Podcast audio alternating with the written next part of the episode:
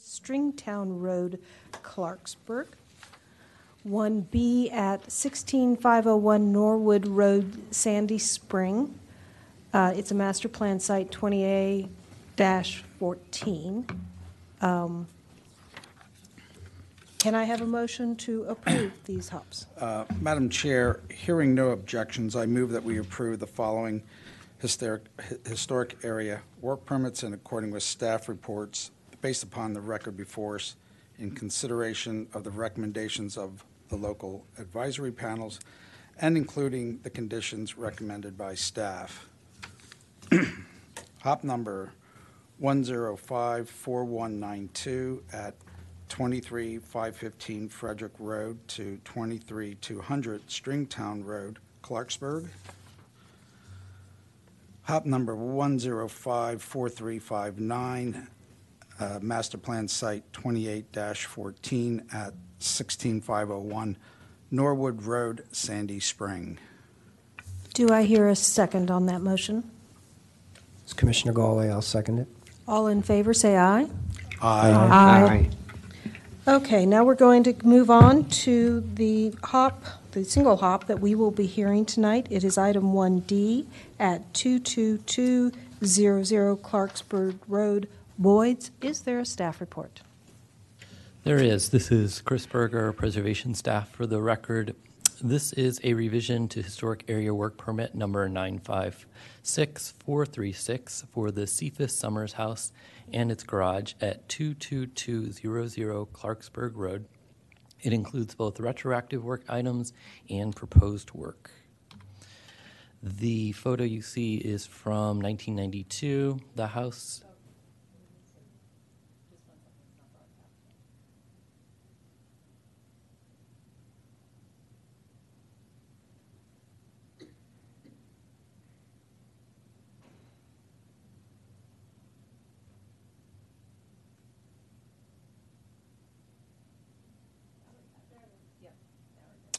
The house dates to before the Civil War. It is a master plan site. This aerial is from about a year ago, before the work began. The parcel is outlined in red, and the star is the location of the house. Note the new construction across Clarksburg Road and the subdivided lots to the north where homes are currently under construction. The HPC has reviewed this project a number of times. There were four preliminary consultations, and then the HPC approved the HOP in 2021 with four conditions. There also was a staff approval in May 2023 for changes to the fenestration on the back of the garage. Staff visited the property twice late last year when they noted the deviations from the approved plans, which led to the revised plans that are before you tonight. These are the relevant regulations. Um, staff notes that this is a reconstruction, so you may question why we are applying the Secretary of the Interior's re- rehab standards.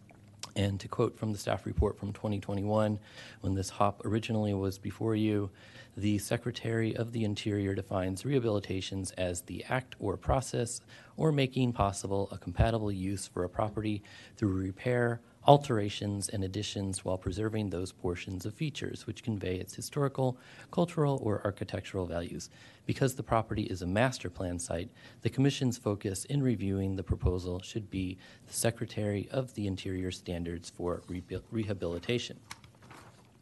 And to further quote from that 2021 staff report, the master plan for historic preservation notes that historic preservation provides a sense of continuity in time, of stability and durability, while familiar landmarks instill a loyalty to place and thus a commitment to the community and the county. While the Cephas Summers House has greatly deteriorated, staff finds that this reconstruction plan is in the best interest of furthering the wider preservation goal of fixing the history of this farming community in place. The newly constructed house and its environmental setting will be prominently placed on a lot adjacent to the new development to the north, and it will be an enduring reminder of the rural legacy of 19th century farmsteads in this area. So this is a list of all the retroactive review items that are color coded in red. We will go through the list um, shortly, more thoroughly throughout this presentation. I won't read them all now. We'll get to them. And this uh, in green are the proposed work items. So first for the site plan, and I'll orient you, this is the front porch of the property, this is Clarksburg Road right over here. And the applicant proposes to grade the property toward the road. The brick walkway will connect from the side elevation of the garage, which is over here, and it'll link to the side entrance over at the back of the house and then curl around towards the front to the, to the front porch. Next, for the roof plan, the previously approved is on the left here, and the applicant proposes um, retroactive reviews for the redesign and reconfiguration of the chimney. So this is, you can't see it too well, but this is originally how the chimney was oriented. Um, This is how it was built, slight deviation from what was um, approved. The addition of box vents are now shown on the roof in various areas. Uh, The parapet, which you'll see in photos and other plans later, it divides the two different roofing materials. That's shown on the, on the new plan here. And we also see um, gutters are shown on the plan here along the edge of the roof lines. Here is a recent photo of the front of the house and a list of the retroactive and proposed review items that are visible from this elevation. And I'll go to the plans. Um, the left elevation, again, is the previously approved. Right is what is proposed. Is this part of is this application. So what you see here are the changes to the chimneys. Basically, they've been reoriented and slightly closer to the roof edge. Um, the windows now have thicker muntins throughout the house. What was approved was an inch and one eighth, and the windows that were installed are an inch and three quarters. There's alterations to the foundation in that, and you can't see it too well, but there's a, a cap at the base of the foundation um, where it meets the siding here, and we'll see that on other elevations as well. And just peeking above here is the parapet. Parapet. Um, steps will be added to the front porch. As you see, they're not on the previous elevation, so that's a, a new addition. Um, there will not be railings and a balustrade, so you'll see on this elevation that there is a need for more fill to, to raise up. As you can see, this is the current condition, so there will be a need for more uh, fill here on this elevation. And then we see the gutters and the downspouts are on this revised elevation. Moving on to the right side elevation, this is how it looks recently. And here is the list of the retroactive changes and the proposed changes. And here is the new revised elevation. So you again see the chim- chimney changes, uh, the windows with the thicker muntins, changes to the cornice, which are very slight, and we can you can see the slight changes on the two elevations, just very minimal differences. Um, stairway orientation for this side entry, and this is the previously approved elevation on this page. So you see was going in this direction, now it's coming toward you in this revised elevation. The cap at the base of the siding, again, is, is, is along this elevation here. Vinyl hopper windows are now visible in the basement. They previously were not shown on the plan due to the to the grading there. So the change in, in grade with the reconstruction has necessitated uh, the addition of those windows. Um, there's a new HVAC unit shown here. We see the box vents on the roof. And here's the parapet again to mark the change in the roofing materials. Proposed changes on this elevation again, uh, the gutters and downspouts. The porch posts here will be wrapped in the same stone that you see at the foundation. And this stairway will have uh, wood balustrade and railing and, and stairs. And as I said, this is the previously approved. This is how it looked prior to construction. This is what previously approved. This is the rear elevation.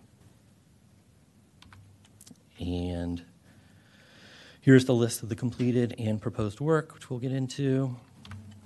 And this series shows from left to right the original house, the previously approved, and the most recent, re- recently revised plans.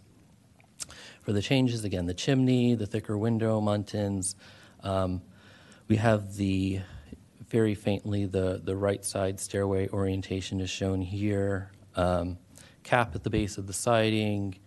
There's another HVAC condenser here. Box vents on the roof. Can sort of see the parapet right on the top of the roof line here. Roof pitch. We have the gutters and downspouts. Again, the porch post will be wrapped in that stone veneer, wood railings, um, stairs, and balustrade on this porch. Going around the house, this is the left side elevation. Here's the list of proposed and um, retroactive changes.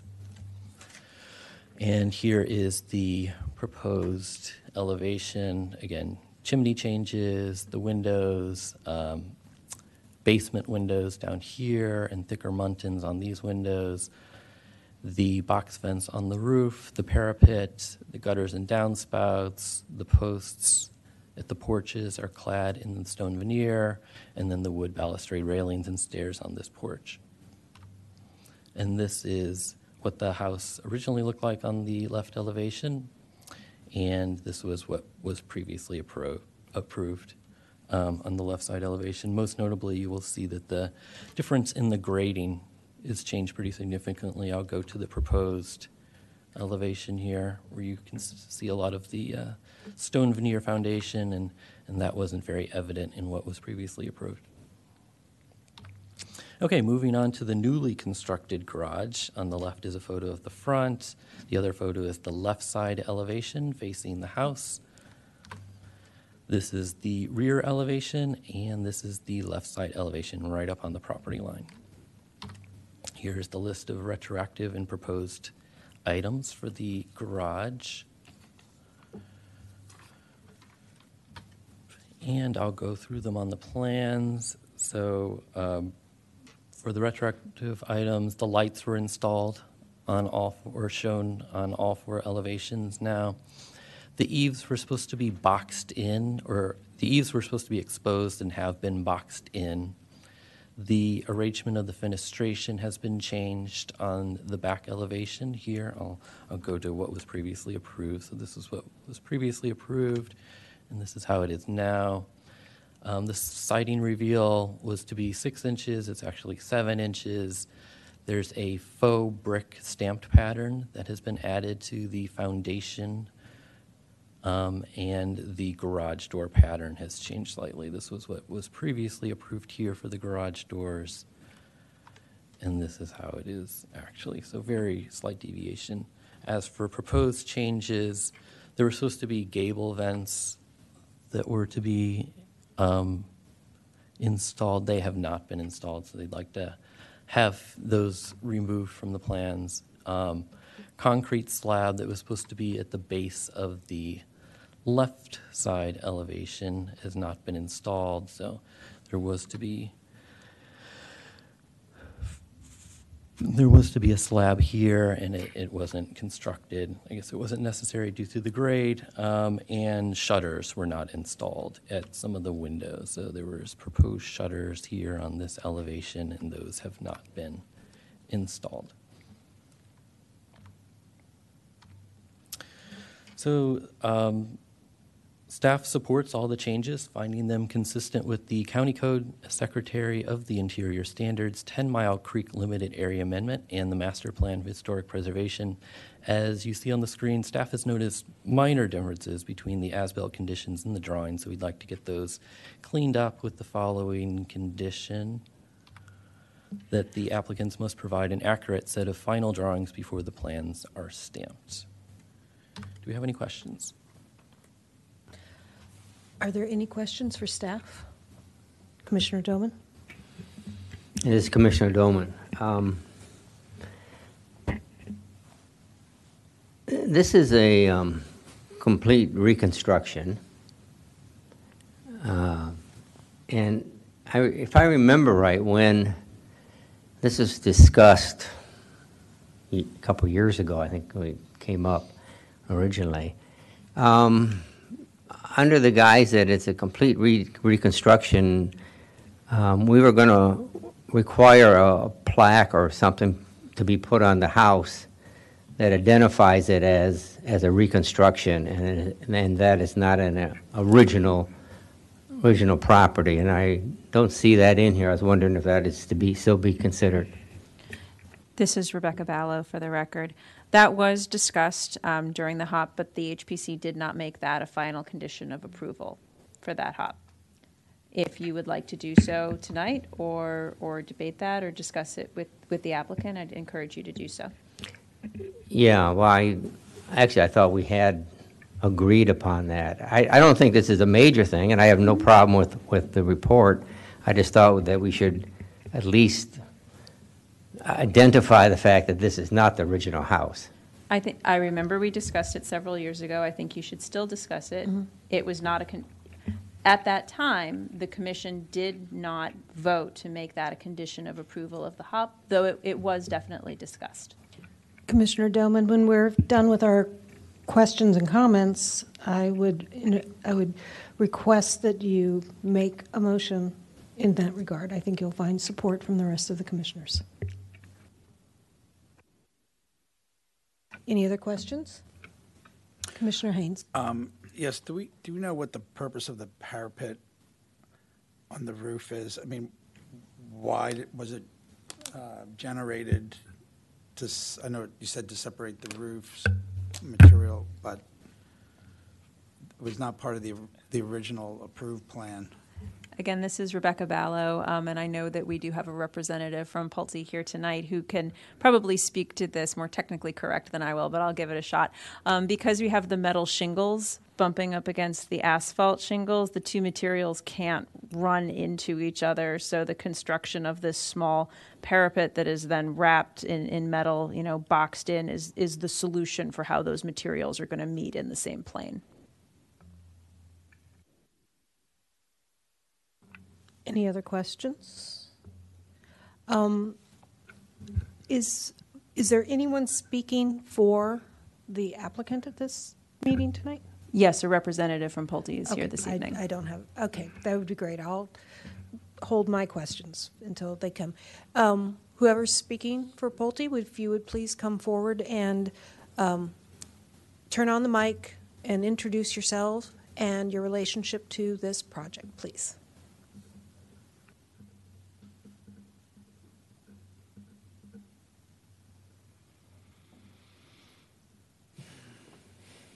My name is Bradley Nicholas, Vice President of Construction Operations for Pulte's Mid-Atlantic Division.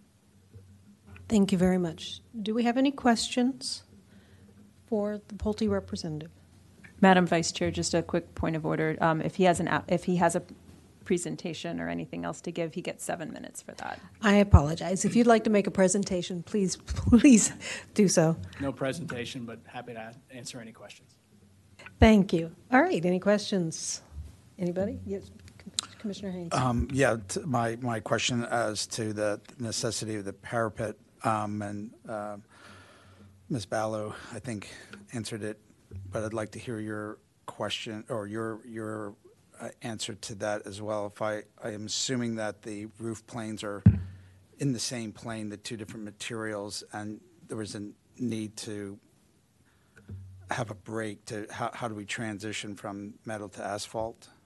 Yeah, Ms. Ballo was correct. That was the solution that um, we proposed uh, to ensure that the, the roof continued to be a waterproof assembly.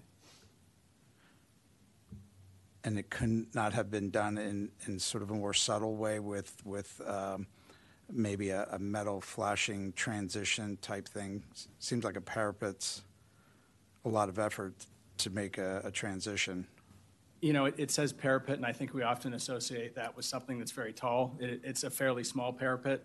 Um, and we, you know, we wanted to have enough surface area to, to ad- adequately transition it between the different materials.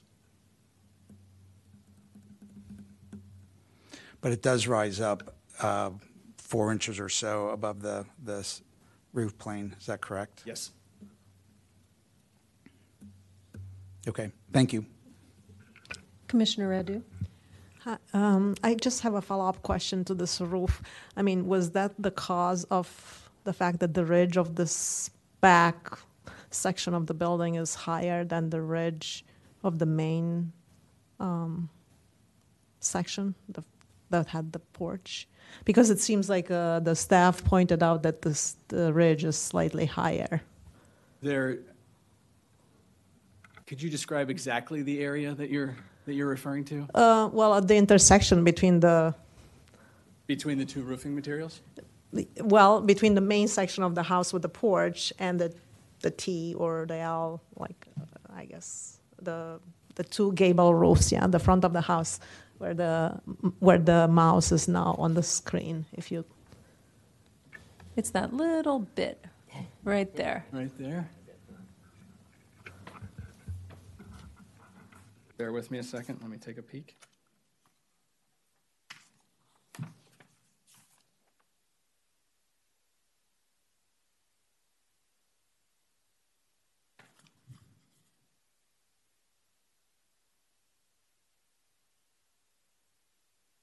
Ma'am, I'm honestly not sure exactly how this evolved in- into this particular design. Um, I think some of it was from, from my uh, discussions with fellow team members. I think there's a difference between the original house and the additions.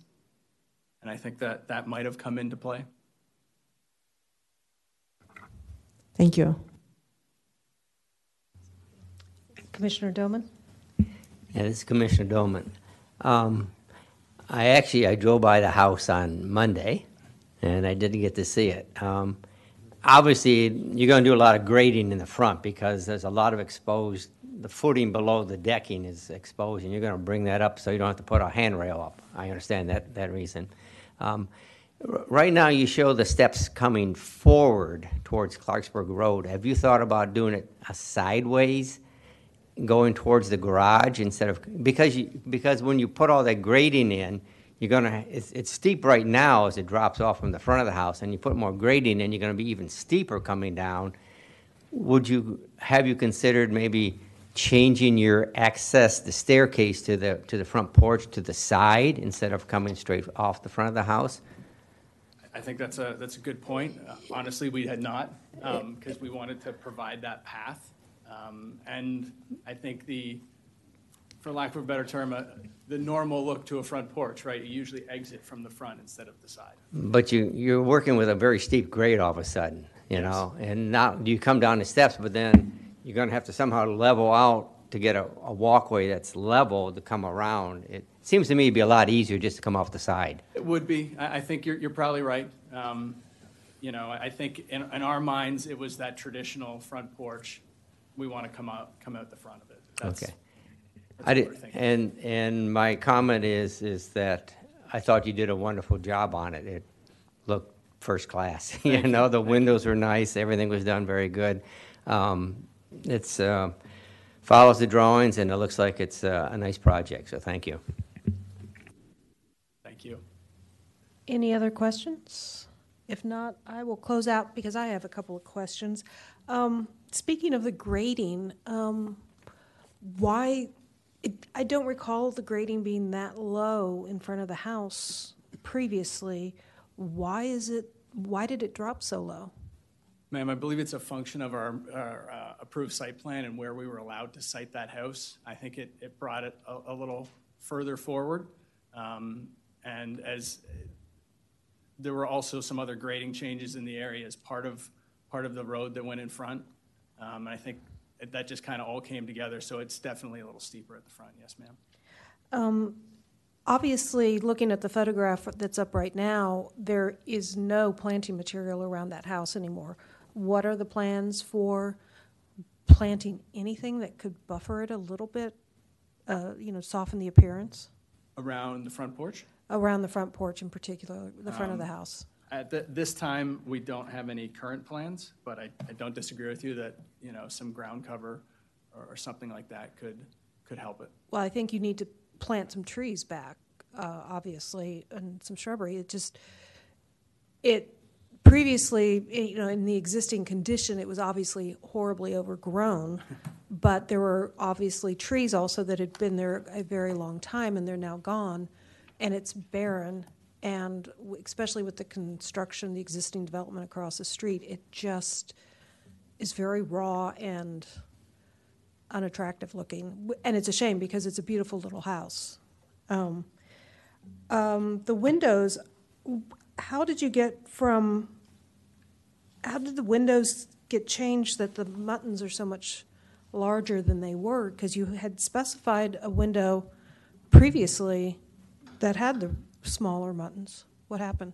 Um, The previously specified window had a significant lead time, um, well over a year. Um, So we actually submitted uh, an alternate window. Um, Dimensions were very close, and we overlooked a note on the approval that said everything has to be exactly the same, and different manufacturers, slightly different dimensions. Um, and that kind of also leads to my final comment, which is that's quite a long list of retroactive chain hops you want there.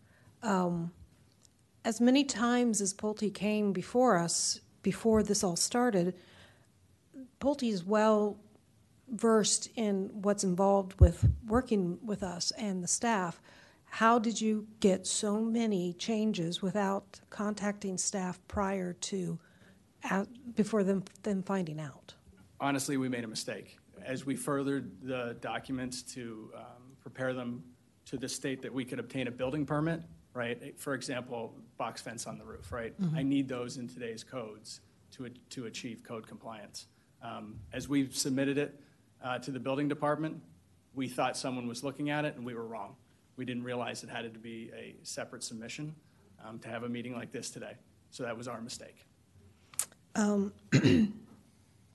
Well, going forward, um, for this property and any other historic property that Pulte even comes close to, that we deal with, I would recommend that you keep on top of this, Pulte keeps on top of this, so that this doesn't happen again. We do not favor as many retroact, long list of retroactive hops ever from anybody. Um, If that is the case, can I get a motion? Oh, yes, Commissioner Doman, I guess we get, need to. I have a- another comment. Go right ahead, for the- please. For the applicant here. Um, Could you just um, comment on the rationale for your selection of material for the front porch decking and your selection of material for the columns that support the roof over the front porch? Uh, It was um, really in discussions with staff uh, and what has previously been accepted by the commission and um, what meets the character of, of the home of that time period. Could you identify what they are? I believe it's a tongue and groove wood decking running perpendicular to the house, sir. I don't know the exact dimensions. I'd have to leaf through all this stuff. But I know it's a wood decking running perpendicular to the house. And the columns? The columns. Below the deck, we're going to wrap them um, in a, in a stone very similar to the foundation so that it matches. Um, I can't remember what the columns are at this time. I have to take a look through here. They should be wood. Th- uh, This is Rebecca Ballo. They were Yeah. approved to be wood, and I've, I've had conversations with the team from Pulte on site because they were looking at a slightly different Yes. design, but, but my understanding is that they're approved to be wood and that they are installed as wood on site. Correct. Wanted to look at the drawings before I said something. Please check that out. Yeah, they're, they're wood. Are you sure? I'll double check. Are there any other comments or questions? Um, If not, Commissioner Doman, I I would, I'm going to ask for a motion, but I would ask Commissioner Doman if he would like to uh, speak to the condition that he'd like to add to this. Well, can I propose a motion? Yes, you may, sir. that um, part of the um, requirements for approval of HOP 105, no, it's not the right one, HOP number 956436, also include um, recommendation that a plaque either be installed in the front of the house or in a visible place that identifies that this is a complete reconstruction of the house and perhaps includes some histor- history regarding the Cephas Summers home and the history of the neighborhood. So I think a little plaque would be helpful for anybody who buys this in the future. Uh, Commissioner Doman, could you rephrase that to be a little bit tighter and to include the one condition the staff has uh, suggested in the report? Or the one condition, I'm sorry, the one condition. That a plaque be put on the front of the house? Uh, No, that uh, accurate set of final drawings be included. So if you could just rephrase it as your one condition and the condition as suggested by staff. That, the, make a motion that we um, add uh, condition to approval of this, that uh, plaque be put on the front of the house designating that this is reconstruction, and that drawings be provided to the staff uh, indicating that this has been done. Okay? Do I hear a second? Commissioner Haynes, I'll second. All in favor, say aye. Aye. All, in- anyone opposed or abstaining? If not, then the motion is approved. Thank you very much. Thank you. Thank you.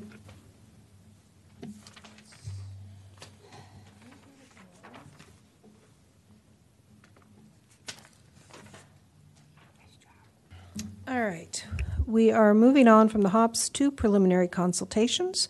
The first consultation is 2A at 11650 Snowden Farm Parkway, Germantown, HOP number 1053994. It's a master plan site, number 13 slash 19 How- Howells Farm. Um, Is there a staff report? Uh, Yes, there is, Madam Chair. Uh, Again, this is a preliminary consultation for the House Farm at 11650 Snowden Farm Parkway. Uh, It's a house was constructed in circa 1884 with later modifications through the 20s. Um, Most of the accessory structures were uh, constructed from the 20s into the 30s, and this was designated for uh, both the architecture of the house and for its association as a family-owned dairy farm in the county. Uh, We've seen this several times, um, both as, as a preliminary consultation and as a HOP, uh, including demolitions of three outbuildings. Um, We saw, um, most recent, uh, that we approved a, a sign at the entrance, and most recently, we heard a preliminary consultation for discussion of roof repair. So again, this is an aerial, um, the area that we're focused is primarily on the left of the screen, uh, which is to the rear of the house. Uh, The road, Snowden Farm Parkway, you can just barely see in the upper right corner. So uh, the purpose of the proposal is for the applicant to construct uh, bases for two statues on the west of the historic house. Additional hardscaping will be constructed at a future date, and this proposal is to be reviewed under Chapter 24A, uh, the HPC's administrative regulations, and the Secretary of the Interior's standards for rehabilitation. Um, So there are two statues that are proposed as part of this. Um, The bases are different. Um, The, there's one uh, base that's for uh, the statue of Shiva. It's a square, it's approximately 50 by 50, constructed out of uh, concrete and brick. Um, There are additional steeples uh, located at uh, different points in um, the, the ground floor level. And then there is another proposal for a statue of Buddha in um, this round base set in a, a square. Again, that's 43, just over 43 feet square.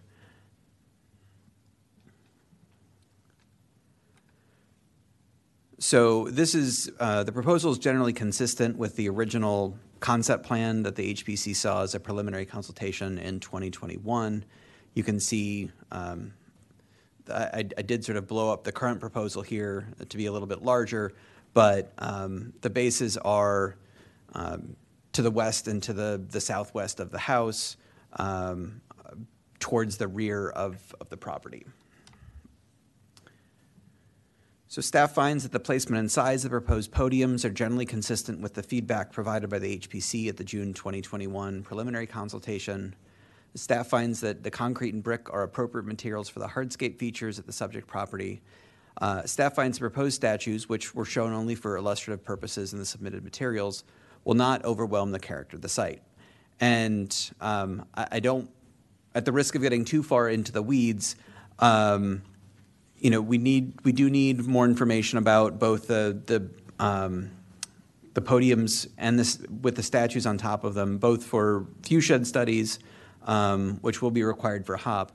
But as far as review of, of the statues themselves, there are uh, First Amendment concerns, and, and there are concerns related to RLUPA, which is the Religious Land Use and Institutionalized Persons Act.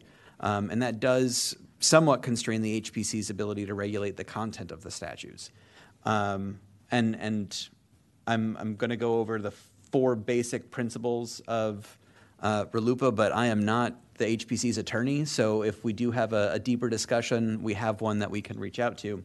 So um, the four, um, four bullets presented by the Department of Justice is uh, the law bars land use regulations that substantially burden religious exercise, except where justified by a compelling governmental interest that the government pursues the least restrictive way possible. Two, requires the government to treat houses of worship as favorably as non-religious assemblies. Three, it bars the governments from discriminating on the basis of religion or religious denomination. And four, it bars the governments from totally or unreasonably excluding religious assemblies, institutions, or structures. Uh, Again, uh, we, in November, we held a preliminary consultation that talked about the uh, degrading condition of the metal shingle and standing seam roof. Um, It had deteriorated beyond repair.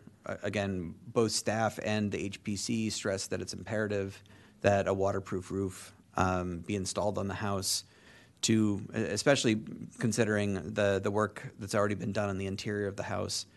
The HPC concurred with staff's findings that the metal shingles are character-defining features, and the applicant continues to work with staff and heritage areas to assist them with additional sources of funding. Um, So uh, the other reason that staff wanted to bring this forward as a preliminary consultation is um, sort of a, a larger discussion about the, the property and its redevelopment. Up until now, we saw a concept for the whole lot in 2021. And up until now, this has been sort of the uh, alteration or modification of historic structures on the property. And this is the first time that we're integrating new construction. So um, the, the most, sort of the analogous case is the Spencer Carr House, which you see in front of you in the lower right. Um, This site, which is larger than House Farm, was redeveloped to include a contemporary church building. It converted the historic barn into a school building, and then um, another, I forget how many hundred acres, were converted into a um, commercial solar farm. So, in a recently approved HOP for um, work done to the house, the HPC required that the owners to submit periodic reports that would help identify any potential long-term threats to the preservation of the house so they could be quickly rectified. Um, in this case, there were known issues with um, the foundation and, um, and in some cases, some small areas of um, exterior cladding. Those were able to be identified quickly and repaired. Um, The house remains, in this case, the Spencer Carr House remains unoccupied until such time as, as the, um, the church can put it to use, either for religious purposes or as a rental property.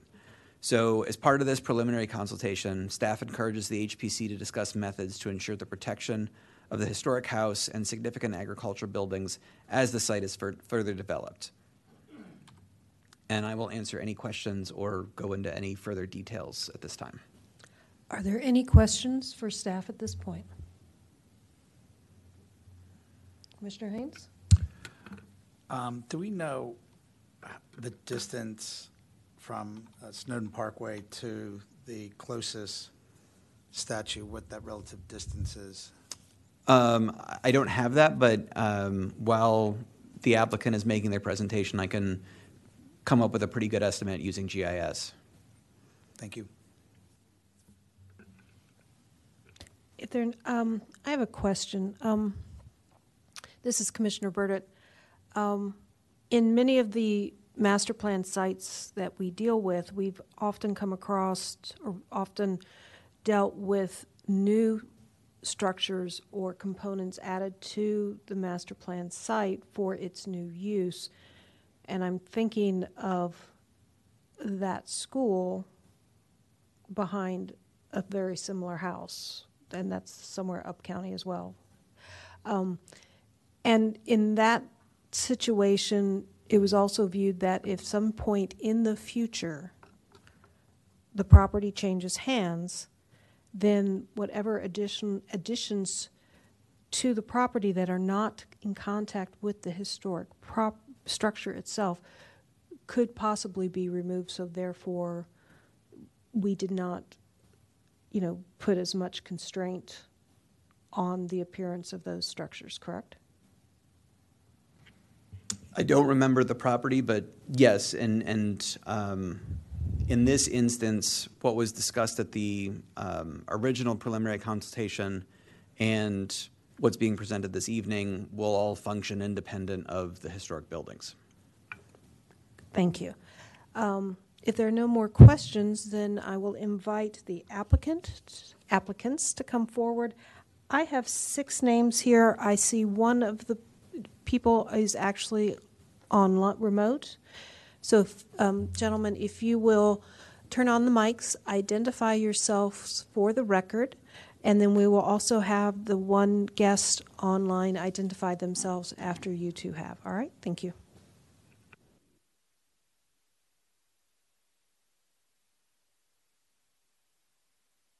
Good evening, Ma- Madam Chair. Vice I'm Chair. Pramod Casey, a volunteer engineer for NECC. Good evening, Vice Chair, um, Madam Vice Chair. I'm Prashant Ganguly. I'm an architect representing the, um, the Nepal Education Culture Center. Thank you.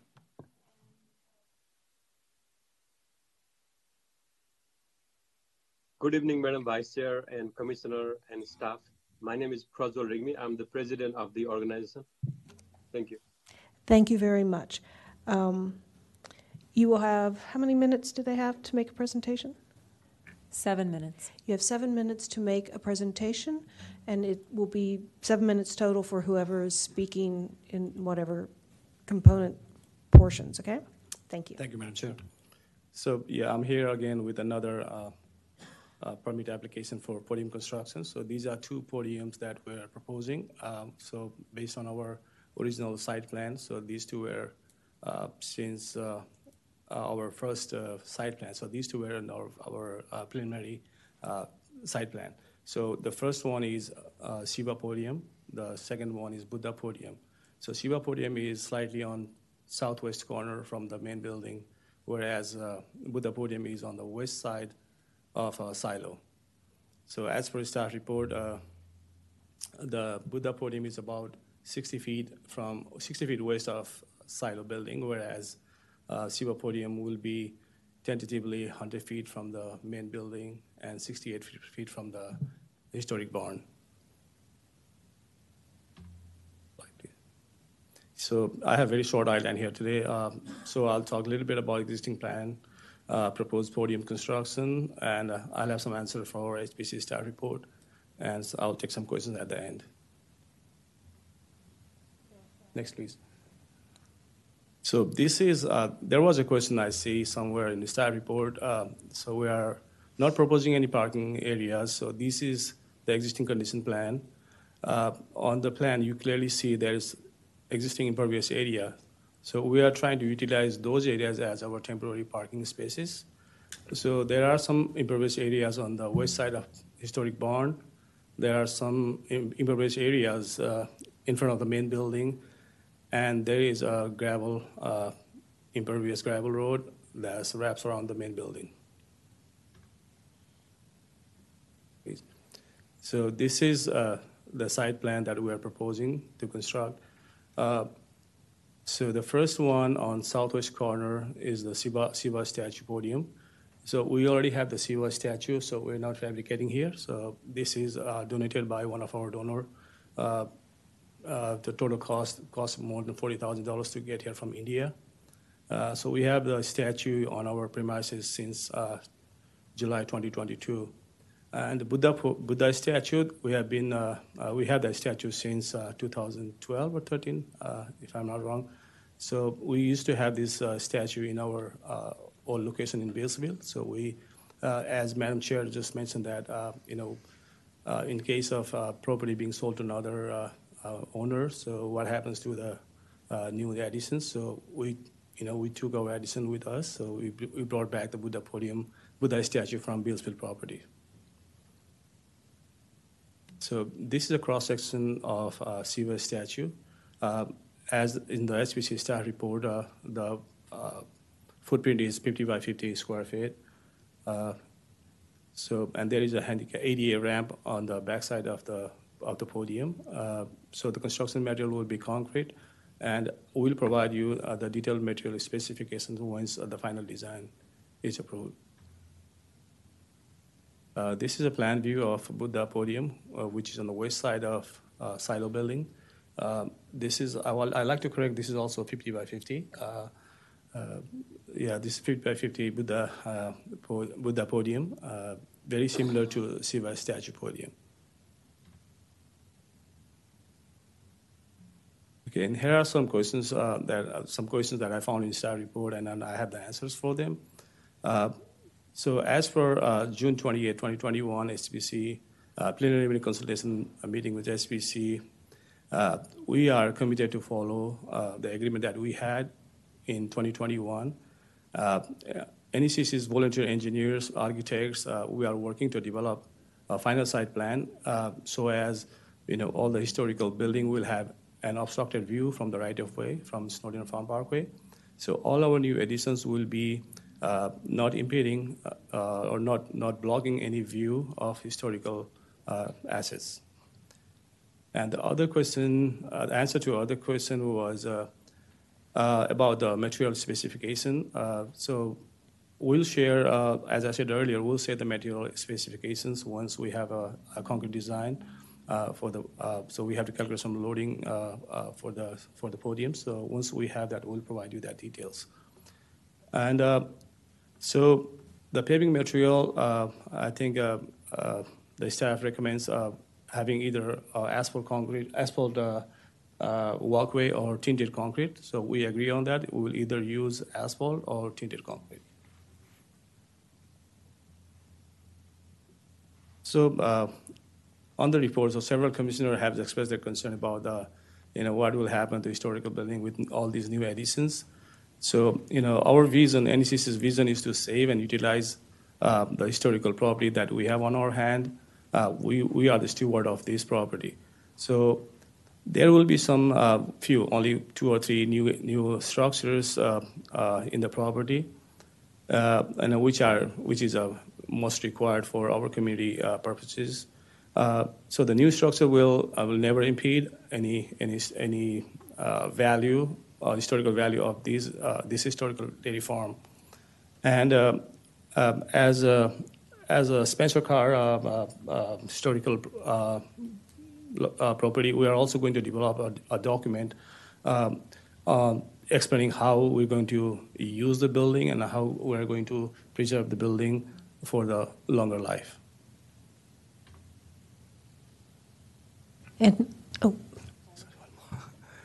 Yeah, so these these are some facts. Uh, you know, uh, so well, since we bought this property, you know, we have, you know, uh, flipped the property into a very beautiful locations. Uh, I know you are most welcome to you know visit our property. So the difference is there, and then uh, so to preserve the the value of this historical property, so we are going to convert uh, a room or two uh, to showcase. We have some photographs, we have some artifacts from the from the history, so we're going to showcase those into rooms as a as a museum. So all the visitors, not only uh, not necessarily uh, belongs to Nepali community, but everyone is welcome uh, to visit our our museum. And uh, our property is, uh, is is open to public. We just opened a trail around the the property, which is this uh, Arden, Arden Trail. Uh, uh, we cleared the bushes, uh, cleared the bushes, opened the five five feet wide uh, walkway, and uh, uh, so we are in collaboration with one of the a nonprofit in Clarksburg, which is uh, Healthy Kids. So they organize uh, 5K runs. So we have collaboration with them. So they're going to start their uh, five weeks program in our property uh, from April or May. Next slide, please. Yeah. So uh, so for the uh, last time I was here for roofing uh, uh, hop permit. So we are in process of uh, uh, roof replacement. So for temporary temporarily we uh, waterproof the roof, and we are in uh, negotiation with two contractors. Uh, so yeah, there are some delays due to our you know funding issues and some logistics. So we are on it. So we'll get the roof done this year. Yeah, thank you very much, and I'm open to questions if you have any. All right, I'm going to ask for questions for the applicant, but I need to remind everybody that we do have other speakers tonight, so there will be no discussion or deliberation. Let's keep, keep strict to just questions. Are there any Uh, questions? Madam, Madam Chair, before uh, questions begin, I just wanted to answer Commissioner Haynes' uh, question from earlier. So the closest base will be approximately 650 feet from Snowden Farm Parkway. Thank you. Commissioner Pelletier. Uh, Thanks. Um, Can you talk a little bit about the lighting of these, of these podiums? Like at night, are they going to be So- lit? There will be there will be there will be no overhead lighting for these uh, podiums, but there will be some like decorative uh, uh, lighting around the walkway and around the podium. Has that been designed? It, i- it is not in the in the, in the design drawing, but it's not finalized yet. Okay, all right, thank you. Any other questions? Commissioner Haynes. Um, My question is about the, the size of the podiums and what factors, from your perspective, um, influence the size of the podium? So there is a there is no hard and fast rule for the for the size of podium, but their shape really matters. So as for Buddha religion, but I don't I don't I don't follow, but uh, as for Buddha religion, it has to have a certain certain size. But my friend here, uh, architect, so he will uh, put some lighting on it. Um, Thank you for the question. Um, So, um, as you know, we have both Hinduism and Buddhism in our country, Nepal. Um, And both of them, um, the way we, we, we, um, we look to the gods is like we want to have them higher, just like in church and in other religious faith. Um, so um, the there's always uh, if you go and Google the temples and monasteries in Kathmandu or Nepal, you would see them put on a um, on a platform like layers of platform tiered structure. So that's what we are trying to replicate as well. And um, the shapes are based on the both the religious uh, beliefs. As you know, um, what is shown in the drawing is um, uh, what is presented is not clear drawing, but if you look at the drawing that the uh, historic preservation staff uh, presented in the report, you can see the Buddha, Buddhist, um, the Buddha podium has um, the mandala shape and it has a circular because of the nirvana that the Buddhist religion has. And the uh, exactly opposite to that is the Hinduism, which is all square and permanent. So that's where this kind of shapes and uh, sizes are coming in. So for our purpose, what we did was we just wanted to make sure that we are at least a person height above, so we can, when we, if we are to gather and pray to the Lord's, then it becomes kind of a, a majestic view for everyone. Is there a particular orientation? Yes. And that is, and I assume that, Yeah, that, that, yeah, so it's basically um, um, the way the um, way the statue faces. That's the, the those, those positions are uh, kind of written and kind of norms in the religious books, and uh, we consulted uh, um, Tibetan lamas for the Buddhism and uh, Kathmandu um, um, uh, mo- monks about how, where to put it, how to put it, what to put where, and same about the uh, the priest when it comes to Hinduism, Buddhism. So. And, and just one final question. Um, I forget which pediment it is. Um, My apologies. Let me see if I can. uh, I believe it's the Shi- Shiva Yes. podium has three little structures, roof structures. And are, what, what's the nature of those? Are they, um, are there functions about that? Is there any religious significance to those three pavilions?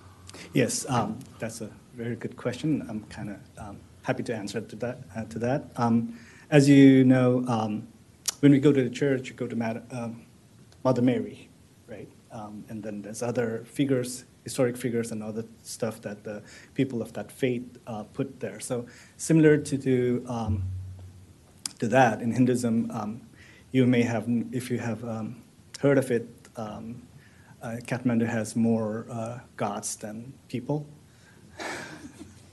so, uh, so these these these small um, structures, it's like uh, you have an elephant god, the Ganesha, right? So are some even within that religious group, Hinduism religious group, there are some people who who has to go to the Ganesha first before going to any other god, and then there are some civities. So, so there's a there's a ritual that they follow. So that's why uh, these small um, structures are there for uh, Ganesha, and then uh, we'll probably have a Saraswati, which is a goddess of education, and um, a few others that I forgot right now. So, so just three main uh, other figures would be installed there. Thank you. And that also, sorry, uh, Yeah, and that also symbolizes uh, the Nepali heritage. Uh, you know, the pagodas uh, that the first architect of uh, of uh, Southeast Asia. So he traveled all over in China, Japan. So you'll see the temples of that that uh, architectural design, which is the pagodas. So that also resembles the Nepali heritage. And those structures are not load bearing, so it will, have a small statue inside it. But uh, um, I believe these are not made of concrete. Right?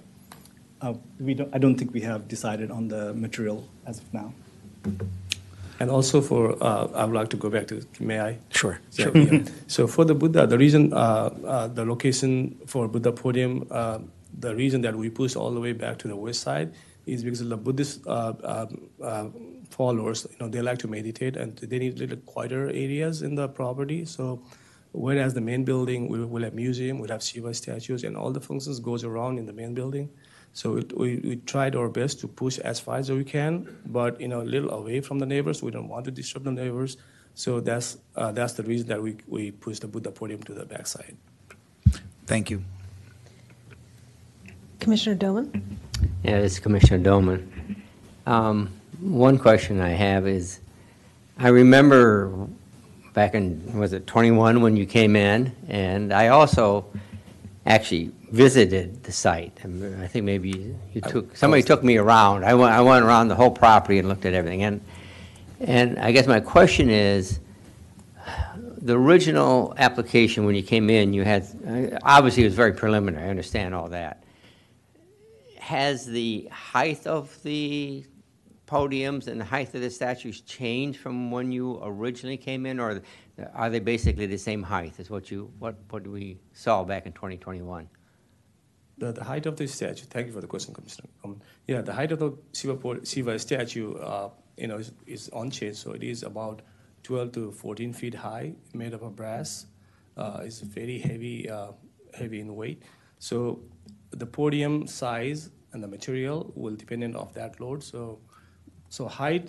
So we, the the height. I think we decide the height based on the the grading of uh, that will be required when you have a new uh, community center. So based on that uh, future grading, so we kind of like want to stay a little above the the, the proposed uh, grading. And, and I also think that there was um, some discussion of how you could, how it would be visible from Snowden Parkway, if it would be visible at all. From, I think you pushed these back a little bit. I think they were, basically you kept the same locations behind the house than what you originally came in, but I think they've been moved a little bit and maybe a little bit farther away from the road. So do you have an idea how visible they may be from, from the parkway? It will, yeah, it will be partially visible uh, uh, from the Snowden. Uh, From the northeast corner, I think uh, it will be blocked by the historical building. If you go uh, further east, so it will, it is clearly visible. And it is slightly changed than the original site plan because uh, our existing uh, location, it was uh, in a way of a historical uh, uh, tree. The tree is there, so we try to, you know, we had to shape the tree. So we try, we move a little bit so that we don't have to cut down the tree. Now, the land going back towards the back of your property, uh, if I remember right, it looked like it may have been farmed at one time, or it had, what are you, what are you gonna do with the land back there? Just let it go to grass or something like that? I mean, right now we have, we have a dedicated uh, lawnmower, uh, full-time lawnmower, so he takes care of the lawn. So if you, if you visit now, you'll see it looks like a, like a soccer field, uh, uh, grass well maintained, so right now it's all green space. Uh, We have a volleyball court, uh, the kids sometimes they come and play there. Uh, Other than that, uh, so we use that space for our, uh, you know, emergency parking if we, because we don't allow any parking at the front of the building. So, Okay, thank you. yeah, thank you. Any other questions? If not, I've got one final one. Um, I'm recalling back to one of your earlier presentations that you had um, quite a lot of garden and landscaping around your podiums. Is that, it's not shown obviously because you're not there yet, but that is still in the plan to have um, gardens and landscaping around your area, correct? Yes, uh, we are, we are still on that. So, you know, like I said, you know, we have a dedicated landscaper. Uh, we have planted uh, boundary trees all around the property, not all around, east and the north side of the property as a privacy. Uh, and then our, we are still on that plan to have a, a flower garden all around the podiums. Thank you. Um, Next, we're going to, we have, uh, I have one other speaker listed. Are there uh, others? That, that's all we had as well, Madam Vice Chair. Okay. Um, You can stay there if you want, or you can go back um, and take other seats, but Mr. Scott Dykes is listed. And if you'd come forward, and again, turn on the mic when, till the green button lights up, and identify yourself, your address, and your relationship to this project. Thank you, Vice Chair. Uh, My name is Scott Dykes. Um, I am the owner of the property at uh, 11808 Morningstar Drive. I am adjacent to the Snowden Farm Park- Parkway property on the west and southwest side. Full view of the Shiva temple that, or the Shiva uh, podium that's in place today, as well as the accessory parking that happens periodically. Um, we were in communication with the NECC when they first moved into the area. Uh, they offered us, extended us an opportunity to come join them. Uh, they sent out a letter about adding some trees and shrubbery. Uh, I responded to them and never heard back. Um, for the most part, they've been great neighbors. There's uh, obviously some visual character and historical character conflicts from raising a podium as high as you can see it and trying to maintain historic preservation. My house, um, some of you may know, is 150 plus years old. It is not on the historic register, but it is well historied in Germantown. It's called Londonderry, and it's had several owners through the years. Um, and many of them have tried to preserve it as best they can. And I feel like at this point, we are going to lose some of that visual characteristic and that historical characteristic the further along this goes. Uh, I was not aware of the extensive parking and podium that were going to be added. Um, so at this point in time, I'm not uh, I'm not opposed, but I am not completely comfortable with a huge visual representation given the number of people that we have seen on the property. Uh, I have small kids. Uh, we have a somewhat privacy, but um, there's just a very large open area where you can, you know, visually see everything from both sides of the property. Are there any questions for Mr. Dykes? I'm sorry, what's your, your address? This is Commissioner Haynes? 11808 Morningstar Drive. And actually, a few of my neighbors did not receive notice of this, so I forwarded them some information, and they also reached out, I think through email. I think they spoke with you, yes. Yeah, we, we did receive written testimony that was uploaded to all of the commissioners' board books. So, um, can you pull a map up so we can see where Morningstar Drive is? Yes, give me one second, please. There was also a comment about um, clearing the fields. Um, We've noticed recently, I think there was a mention of a, a trail that was added. There was a bridge put in, I don't know, a few months ago, um, that we, n- none of our neighbors in HOA can't speak to, up in the field. Uh, The field that was cleared actually hosted a dozen and a half, maybe two dozen deer, a few families of foxes, owls, you, rabbits, you name it. Um, That whole area is cleared now. There is no protection. They, they have no foliage to cover any of that area. It's, it is, like you said, completely flat. It's not being farmed, it's not grass yet, but it is barren right now, uh, and it doesn't host the animals that it once did. I know this isn't an environmental commission, so I just, I wouldn't have brought it up, but it was brought up. This is Rebecca Ballo with the staff. Just to confirm, you said that there was a bridge, or there, there has been construction on the property? So there was a bridge Somewhere installed? along the creek, my understanding is this is a wetland preserve. I don't know who owns it or who's responsible for it, but there was a bridge that's almost the width of a car uh, added within the last few months. On the subject property? Correct. Are there any other structures that you've, Not that I can see. Uh, Like I said, I, I know when we, we bought the house at the end of 2021, and I remember when they added the Shiva podium. And again, they, you know, have been lovely neighbors. I, listening to the music's been fantastic. Um, But it's just, in, in general, there is complete unperturbed visibility from their property over to ours. When people are playing volleyball and my kids are outside, they can converse, which is fine. It's, we, we love the, the community. I was not so aware that it was becoming from a community center to a religious temple gathering for, I, at sometimes I've seen over 100 cars in their, in their emergency area. just to confirm again, and I'm sorry, you said that there was already a podium installed on the site? Yes, there is a Shiva, I, I think it was mentioned that it was, it was recently purchased. Is that, I just want to clarify No, that. I mean, there is a temporary Buddha, Buddha statue that we, we had in Hillsville, so we brought that back. There's no podium right now, it's sitting on a, on a, on a plat, uh, wooden, wooden plat, so. And the bridge that uh, he's talking is, is not ours. So I talked to the new owner of that property. Uh, we met him, we met once. We mowed their property at the first time, and so he's mowing his, uh, his property. So he constructed a new bridge so that his, his kids can play on the other side of the creek. So we welcome him. You can always enjoy our field. You know, your kids are always, you know, welcome to use our field. thank you. We have the map up now, just in case people would, would like clarification on, on So any of these. where is Morningstar? f- Oh, I see. Okay, gotcha. Uh, Yes, that's my Yes. house right there. Yes, and there, And- there are some two, in the very lower right corner of that plot, you can see some shed buildings there. There are a few trees on their side, um, but other than that, there is, you know, complete total visibility from my backyard into their backyard. And where's the adjacent property with, do you, you were just saying that he put up the bridge over? Yeah, so in the very bottom of that picture, where there, there, that would be the wetland, any of that brush you see there in the very bottom, uh, to the left of the mouse, go to the left. Yeah, just below that, so I'm looking at the cursor. So on the triangular portion of that property. Yeah, Uh, that's a that di- whole area is completely clear, cleared now. I don't, I, I'm not, I Yeah, that's guess a different parcel, it's not ours. Clarification is that they did not clear it, but it is now cleared. There is no brush there.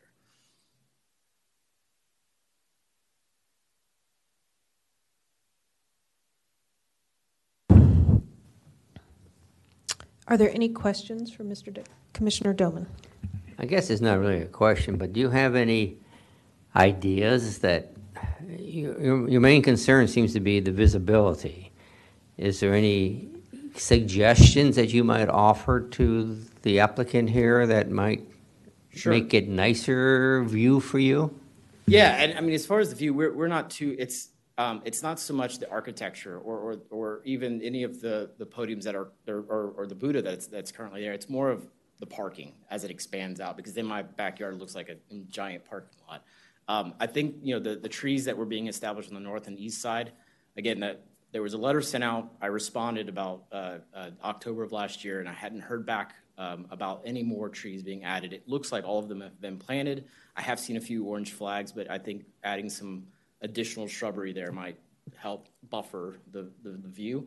Uh, for me, part of the reason I purchased the house is because of the history and because of all the adjacent farms. There's Butler Farm, there's Howells Farm, there's a number of other farms in the area, and my house kind of fits into that farming his, history. Um, from a resale value, I'm a little concerned if, you know, I, I'm glad to hear that things can be changed in the future, should a different property owner come along. But in the meantime, I'm, I'm concerned about, you know, the value of my home and that, that consideration. Any other questions? Um, If not, yes, Commissioner Pelletier? Well, this would, I guess this would be more for the owner. Is there any plan to continue the tree planting in this area ne- next to his property line? Yes, Commissioner Pelletier. Yes, our plan is to plant the privacy trees all around the property. Um, So we'll go up to the creek on this, on all three sides. And the other side, we're not going to do anything because that property doesn't uh, uh, adjacent to any, any nearby houses. So yes, our plan for this year is to continue planting on your side too. Okay, thank you. Um, I have an- a question also. Um, You don't actually intend to have any parking towards that end of the property, right? To, bel- looking at from Plan, Plan South, you don't have any parking down there because it's so close to your podiums, correct? Right, Madam Chair. Yeah, our original site, site plan was to have all the parking, so that's one of the reason. Uh, so we don't want to go close to any of our neighbors because, uh, so our proposal was to allow us to have parking space on the northeast corner of the property, uh, you know, where near that, uh, the white, white, uh, is a car or something? Yeah. So behind, um, that area, so we utilize that as a space. So, so such that, you know, all the adjacent property, uh, you know, we'll have no, uh, you know, vehicles parked or no noise pollution. So all the cars will come off the Snowden Farm Parkway and park right there. Okay, so, so parking back towards your property, there won't be any? Uh, Currently or in the future? Well, the- in the future for certain, because that's not where their parking lot's going to be. Right. Now, there shouldn't be any either. So, especially once the podiums start to be built, other than construction vehicles, there shouldn't be any parking back there simply because of the use of those podiums. Okay. Parking wouldn't, would be intrusive, and other than perhaps some handicap parking would be the only thing I could think of. But that, that is something that might need to be discussed. Agreed. Um, If there's no more comments, we now move into deliberation, or uh, Commissioner Pelletier. All right, I have to ask them all separately. Um, I just want to get more information. Uh, when you said there, that you've seen up to 100 cars parked, is it in this corner that you're talking about? Yes, I mean, I, there, there was one day specifically that I would say almost the entire field was filled with cars. And how often does that happen? Yeah, he's right. So there was a couple of occasions. Uh, so that happens only once or twice in a year on the mega uh, religious uh, assembly. So there was one or two time we had like 50 plus cars. So you know, I don't have count exact count, but yeah, there were car parked on the green areas uh, because we didn't want to uh, you know have congestion on the Snowden Farm Parkway because uh, people need to go in. So so there will be no congestion on the Snowden Farm Parkway. So yeah, but that happens only once or twice in a year. Yeah, And, so far. and is that only a temporary fix until you get a proper parking lot? Correct. Yeah, that's a temporary fix. Okay. Thank you. Um, And I would, to continue that comment, I would assume that once you start construction of the podium, it will never happen again simply because you have the podium and your statues back there. Okay, we agree on that. Okay, we're going to start our deliberation, and that's when we give our opinions. Um, I would like both of you to stay there in case one of us has. We aren't supposed to be asking questions at this point, but it always happens um, to get clarification. So, would anybody, any of the commissioners, like to start the deliberation? Uh, Commissioners, Nasser. Right. Um, this is Commissioner Nasser. Thanks for the uh, explanation of the presentation. Um, I understand the purpose of these statues, and as your colleague mentioned, in most religions, you want to send up and uh, place the gods as up as you can, as high as you can.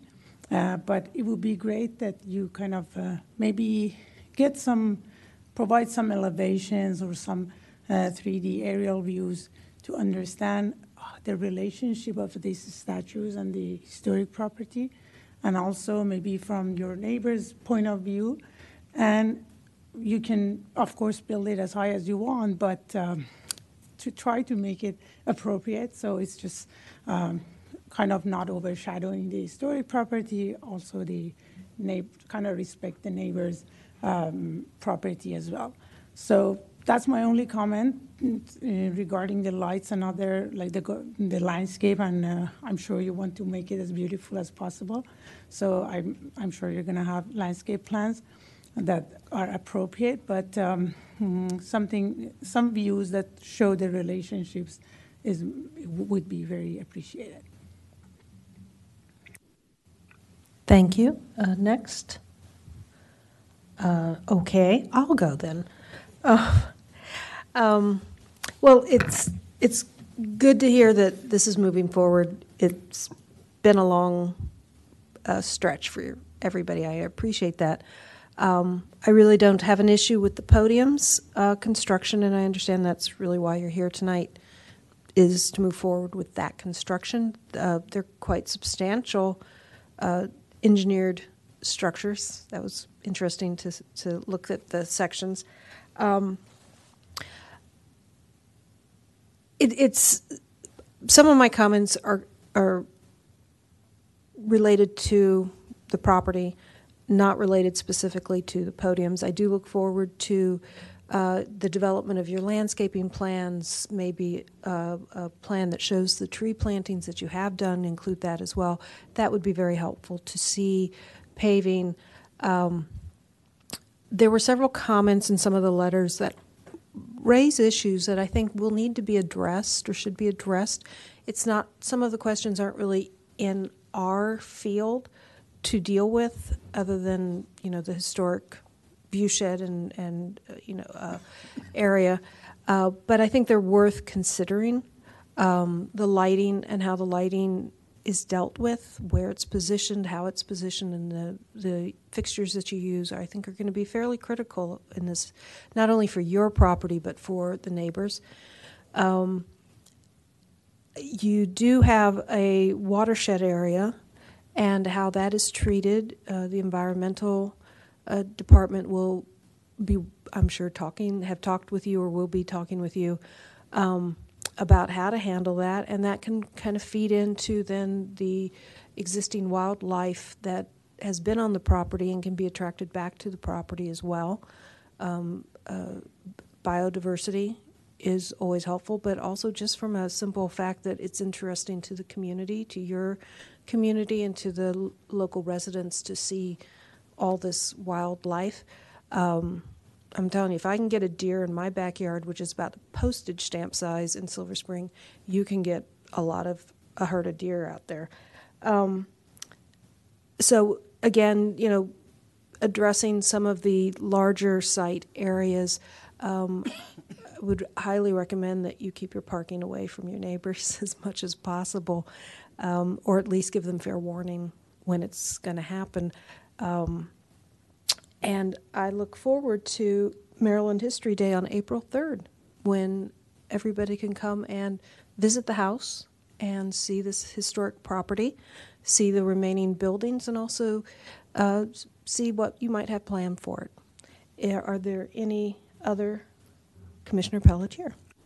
Thank you. I just wanted to second uh, Commissioner Nasser's um, suggestion for some 3D views from Snowden Farm Parkway and maybe from adjacent properties of how how tall these these uh, podiums are going to be. I don't know if that's easy enough to do, that your architect can do that, but I think it would be extremely helpful to know, like, uh, the, the view shed, you know, for these things. I think the drawings are really descriptive. I think the, the designs are really beautiful. I just would like to kind of know what the neighbors are going to see when these things get erected. So that's it.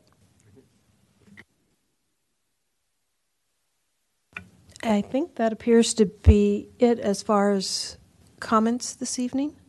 Um, So you've heard our comments. You will continue to work with staff uh, going forward. Um, And again, the community is always welcome to give their opinions, and we always are happy to work with the community to make sure that your concerns are addressed. And if that's all, then thank you very much for everybody. Thank you for our remote guests. Excuse me. And um, thank you very much.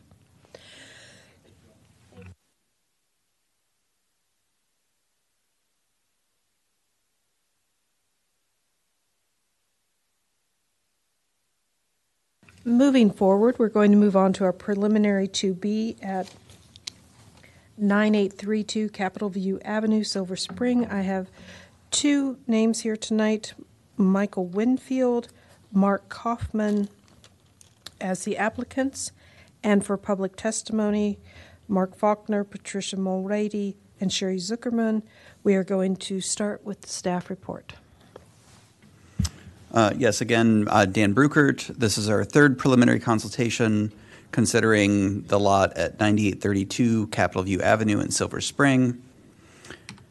Uh, Again, this is an undeveloped lot. It was Lot 13 in the Capitol View Park subdivision, and it's a spatial resource to the Capitol View Park Historic District. And um, in the 1982 amendment that established the district, it defined them as spatial resources are unimproved parcels of land which visually and aesthetically contribute to the setting of the historic district and which can be regarded as extensions of the environmental setting of the significant historic resources.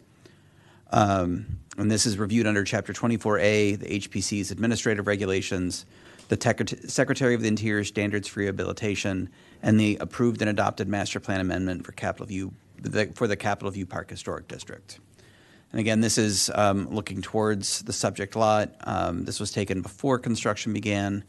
You see um, the house at 9838 Capitol View Avenue uh, was previously approved and is under construction, and this is the view today.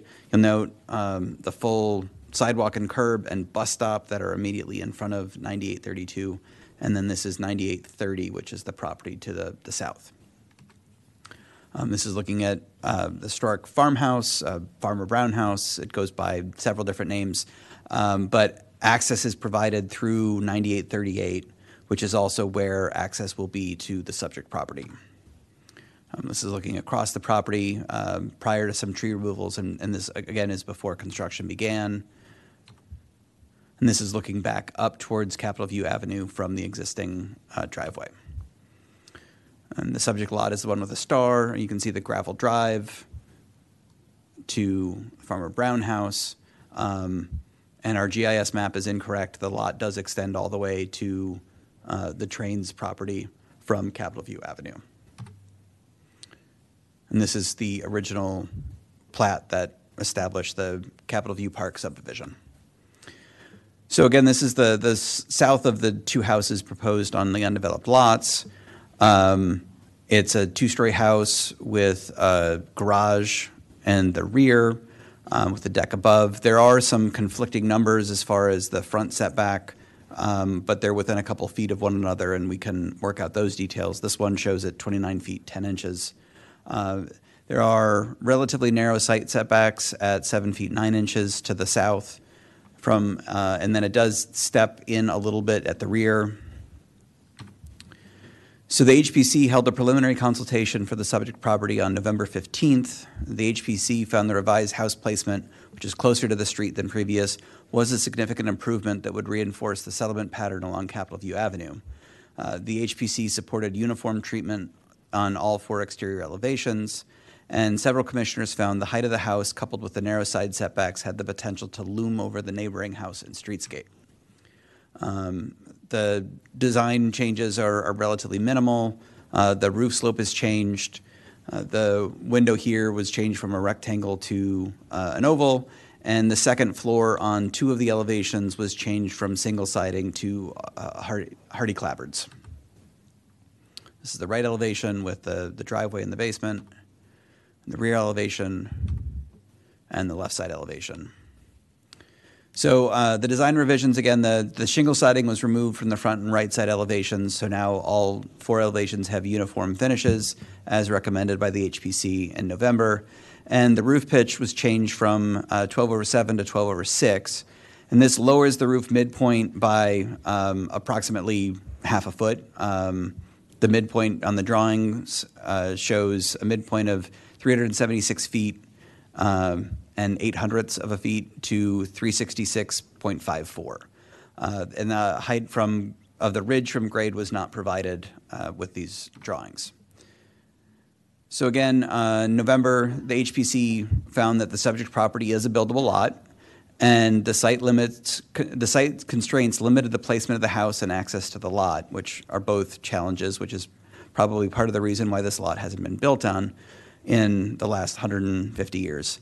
Uh, The HPC also found the materials proposed were consistent with what is typically allowed for new construction in the Capitol View Historic District. So staff still finds that the house appears too massive and too tall, rendering it potentially incompatible with the streetscape and the overall district.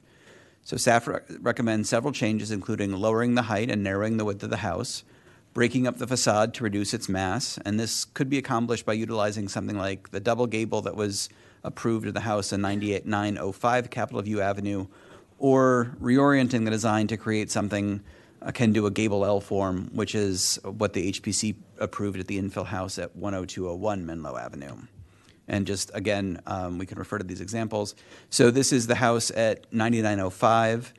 This extends from Capitol View Ave um, to, I think it's Menlo is, is the, the lot to the rear. So its um, dimensions are, are relatively similar to the proposed house at 98, uh, 9832.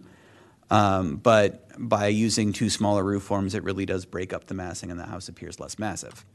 Uh, again, this is uh, a slight gable L form uh, for the house at 10201 Menlo, but by having the side gable and the front gable, along with some front elevation reveal, the, the massing of the house is broken up um, to a degree that the HPC and later the Board of Appeals uh, agreed was compatible with the character of the site and surrounding district.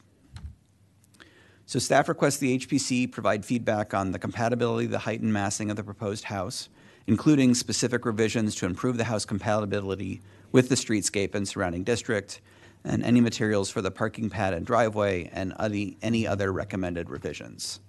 Um, and then what follows is a list of um, additional requested materials for a subsequent HAWP app, um, application or a preliminary, uh, uh, uh, an additional preliminary consultation uh, as the HPC directs. And I will answer any questions that you have. Are there any questions for staff? Everybody still digesting all of that? Um, If there are no questions for staff right now, we will move on to the applicants. Michael Winfield, the agent, and Mark Kaufman, the owner. Um, If you'll come forward, turn on the mic till the light's green, and then identify yourself and your relationship to this project. Thank you. Good evening. My name is Michael Winfield, 755 Gen Drive, Woodbine, Maryland. Um, I'm the representative for Mr. Kaufman for this project and uh, the builder. Uh, You can make a presentation. I believe it's, is it seven minutes or? It is seven minutes. I'm just trying to get that back. Okay. There we You'll- go. Yeah, you'll have, you can have, you have seven minutes. You can make a presentation if you like. You can speak to whatever you will, want, or you can just answer our questions. Thank you. Thank you. Um, So as it was pointed out, one of our major challenges is the bus stop on the property. Um, Ideally, somebody living in this house doesn't want to be right up against this bus stop. We've tried to pull this house back, which also helps the streetscape presentation of it if it's pulled back.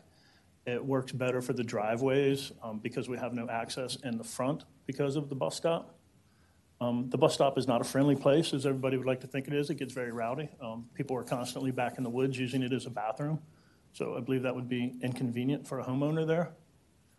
Um, So we've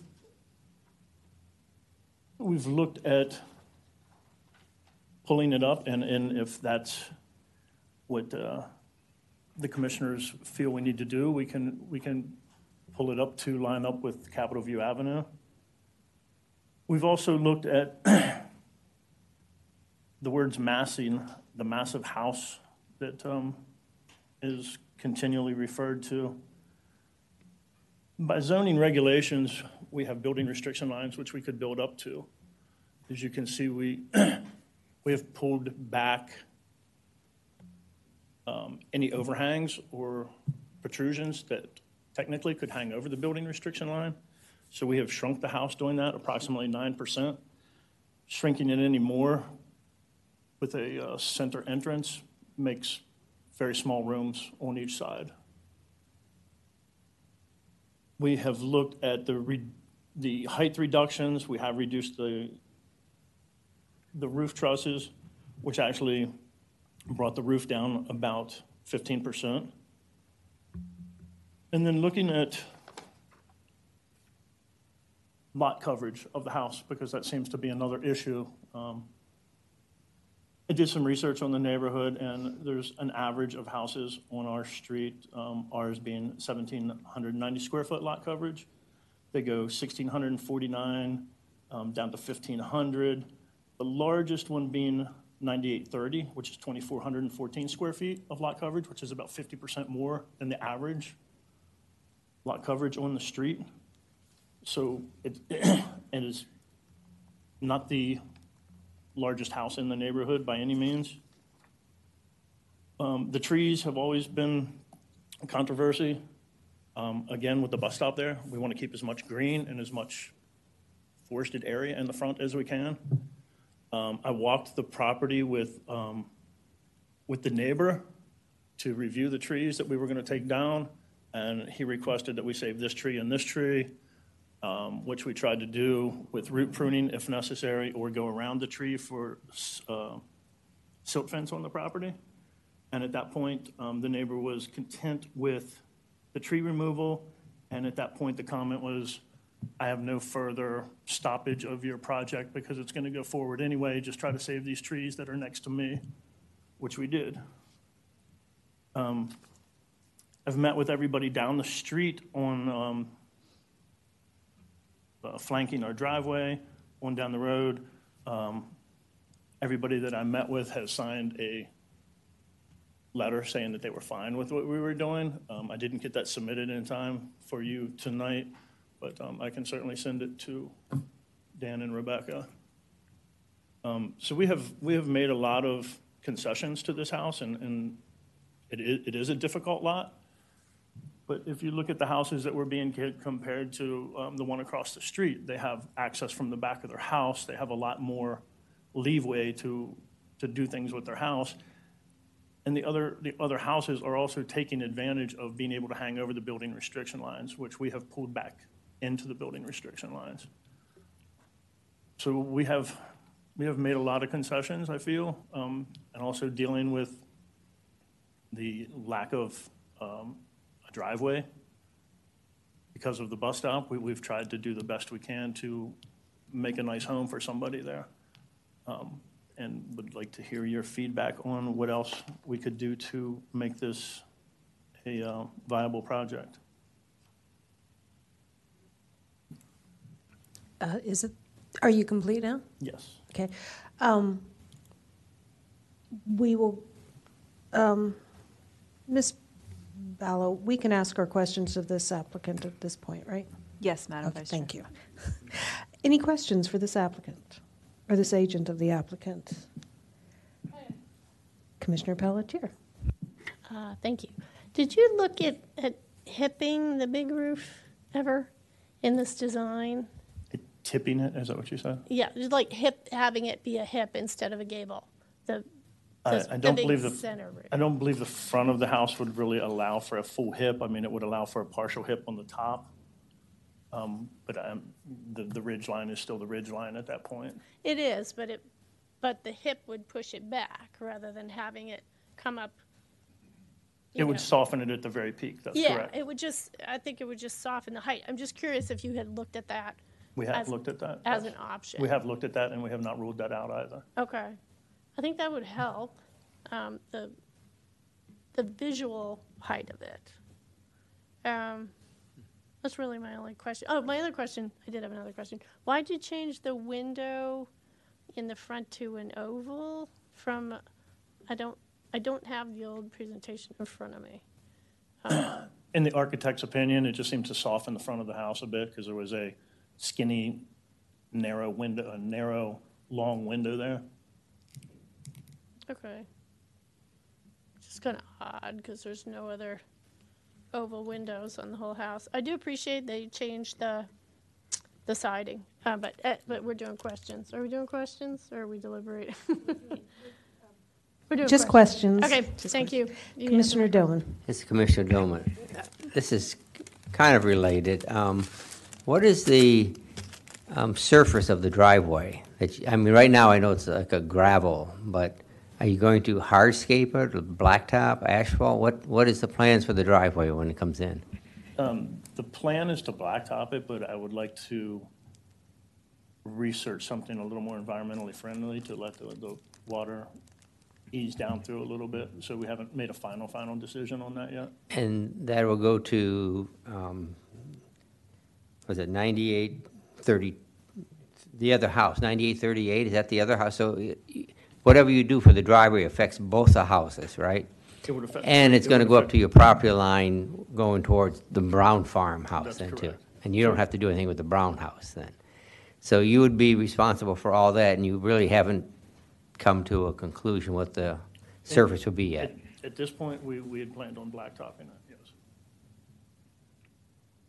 It might be nice to see uh, something more attractive, but yeah, okay. I, I agree with you, and, and again, that's something that we're obviously open to. Okay, thank you. Any other questions? If there are no more questions. I do. Oh, Commissioner Haynes. Sorry, thank you. This is Commissioner Haynes. Um, Looking at the building section, um, building section AA, I know trusses are fast and easy way to, to frame a roof.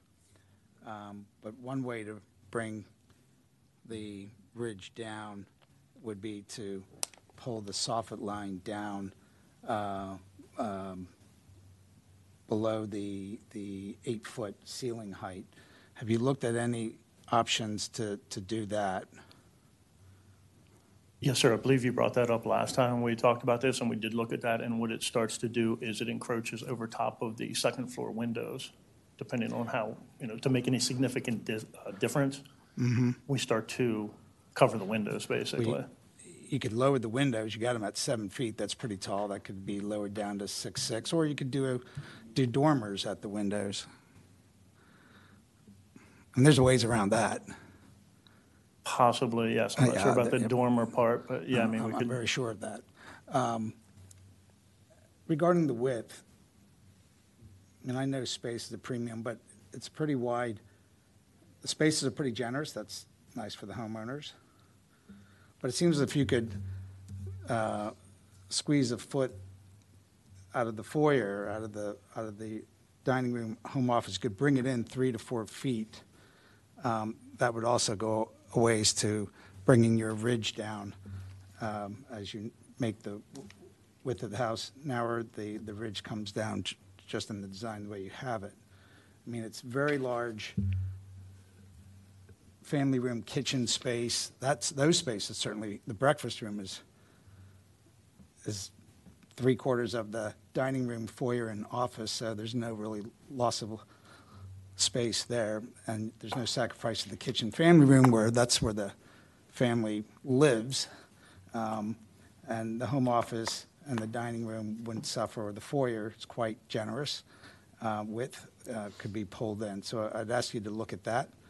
Um, Have you thought about some of the, the two examples that staff showed? And maybe the front door shouldn't face the street, maybe it should be um, facing the driveway so that you could maybe offset the, the two bays of the dining room and the home office could push and shove and offset so that you would uh, then begin to decrease the street-facing elevation.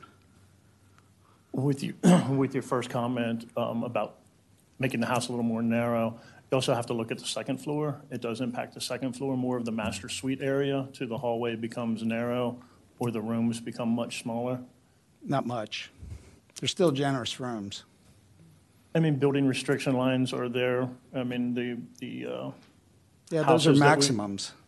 Those are They- maximums. they- There are maximums without overhangs, which we pulled back our overhangs to, to take care of that. And if you look at the house across the street, I believe it's 05, um, same thing there, maxed out to the building restriction lines with overhangs.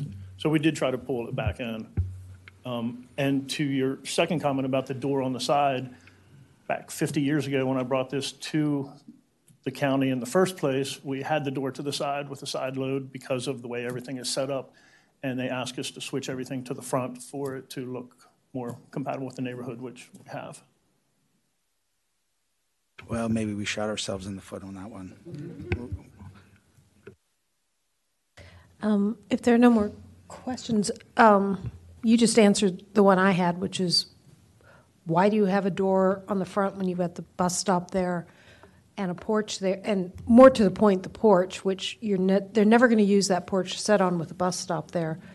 Um, But I was going to ask why you don't flip the stair and the main egress, but you just answered that, so I will say. Yes, ma'am, and we addressed that last time I was here. I, I, our original, original, original was that house was sideways because of the bus stop, to try to avoid all that.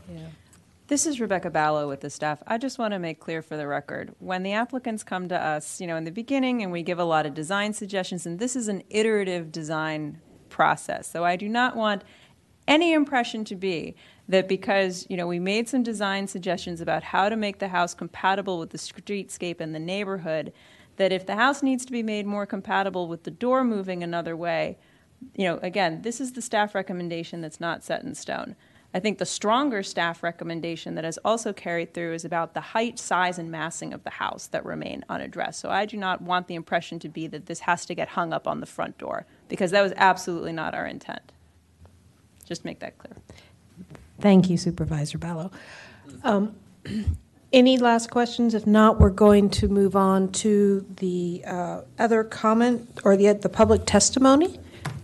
Um, And I have three names, Mark Faulkner, Patricia Mulready, and Sherry Zuckerman. And if there's anybody else that's requested to testify, please come forward. And you all can come forward at one time. Um, so you'll sit down in front of a mic and turn it on so the light is green, and then identify yourselves and your address and your relationship to this project. And why don't we start over here? Over, I will start over there at that end of the table, sir. Mr. Faulkner, I assume. Hello, can you hear me? Yeah, good.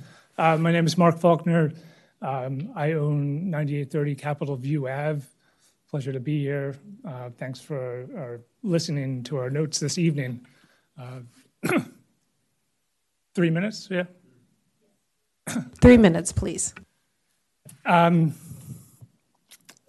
sensitivity is a word that's used in the historic tes- text. So is harmony. So is maintain character.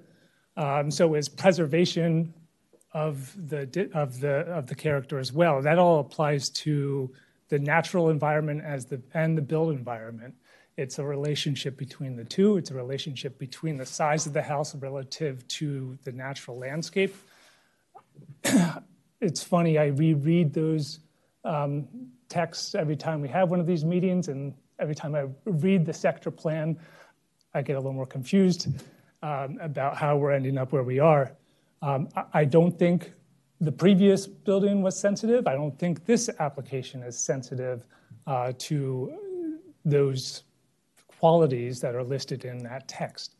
Um, as I noted in my comments that I provided all of you or provided staff a couple days ago, um, I am mostly in agreement with the staff report in terms of the comments that have been made in terms of re- trying to reduce the size of it, going on a diet, uh, and bringing the size down. Uh, to further add on to that, I think my concerns would be any additional preservations and protections of trees uh, in, reg- in, in relation to the massing. The two go hand in hand because it's so wide, because it's big. Um, it really does put pressure on it. I do know that there are some trees in the middle of the site that are a challenge. Uh, you know, that's obvious, but there are some around the edges that are definitely, you know, worth saving. Uh, so there's a number of comments there. Yes, I did walk the site with uh, Michael Winfield. How you doing, Michael? Um, and we did talk about saving some areas.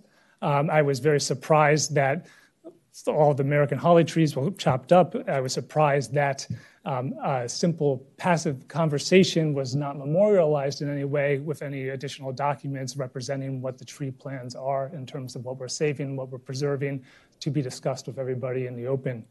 Um, so, building on the size of the, the house, I think there's qualitative and quantitative items with it. You know, being qualitative, it looms over, it has a presence the qualities of the district are being open. It's a combination of open fields, landscape, trees. Um, when you have large double height houses on narrow lots, they loom over you. There's a sense of claustrophobia. you know, it just changes the character substantially. Um, in terms of uh, Mr. Winfield's reference to the size of the house, I think he's probably accurate in terms of the lot coverage of my property. Uh, but the difference is it's single story and it is almost half of the amount of area as the other as the house being proposed and um, that double height presence looms over the tree canopy and it challenges it and it distracts from it was that my timing Yes, it was. I wanted, okay. Um, So we'll move on to you if you'll identify yourself, your relationship to the project, and then you can have your three minutes of comments. Okay.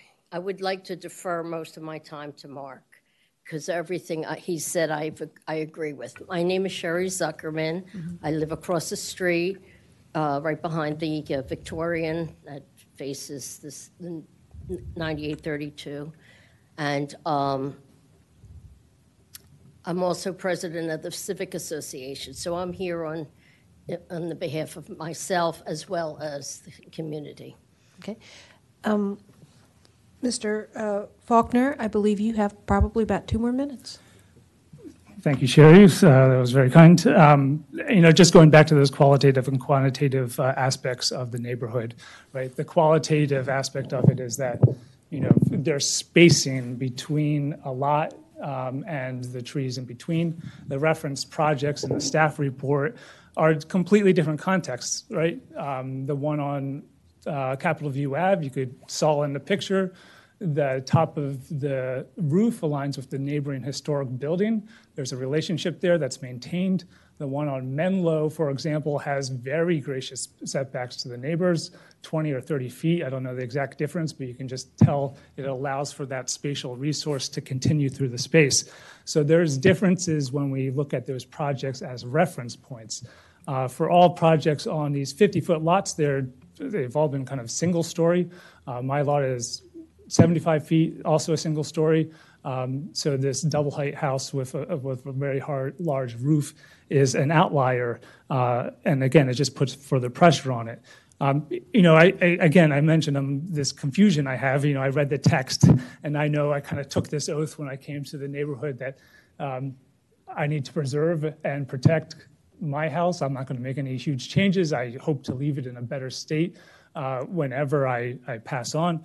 Um, you know, and I'm and the size of it is just is just concerning. And again, it's it's a large. I think um, if you compare usable square footage, um, it is, you know, in comparison, almost double the usable square footage of, of my house. Um, in terms of the reference side um, porch, um, you know, I already presented with Mr. Winfield a whole set of plans for an alternate building where you could use a side porch. So I know this well uh, as an architect, uh, an urbanist. Um, uh, I kind of have those eyes where I can see all that very clearly and very quickly. Um, so yes, that, I believe that's absolutely possible, and I don't know what the, the resistance is fully. Um, I do, I've said it before, I do agree with the house placement. I, I believe it's in line. Um, and I also want to say, you know, I, respect builders. I, you know, I, I mentioned that before. Uh, we're bringing in, this is the place to bring uh, neighbors and, and people to the neighborhood in areas of mass transit. And it's a developable lot, but it should be a developable lot in the spirit of the Capitol View Ave Sector plan. Um, I could go on, but I think that's just about through. And if you want to add anything, Sherry. Um, No, thank you. All right, and you're our last uh, speaker? Hi, I'm Pat Mulready. I live at 10233 Capitol View Avenue in the fourth oldest house in the Capitol View Park. Um, yes, I'm not immediately adjacent, but I want I came to show that this is not just a not in my backyard concern, but it's a concern of the entire neighborhood to keep the structural integrity and appearance and feel of Capitol View Park uh, intact. Um, the Victorian, which was mentioned, uh, first of all, I agree with what they said, but I, and what Sherry wrote to you. I haven't read the other document. Um, but the Victorian, um, which was mentioned, is, to my knowledge, the only building that Capitol View, which you used to be able to see the Capitol from the entire length of the road, it's the only place that you still could.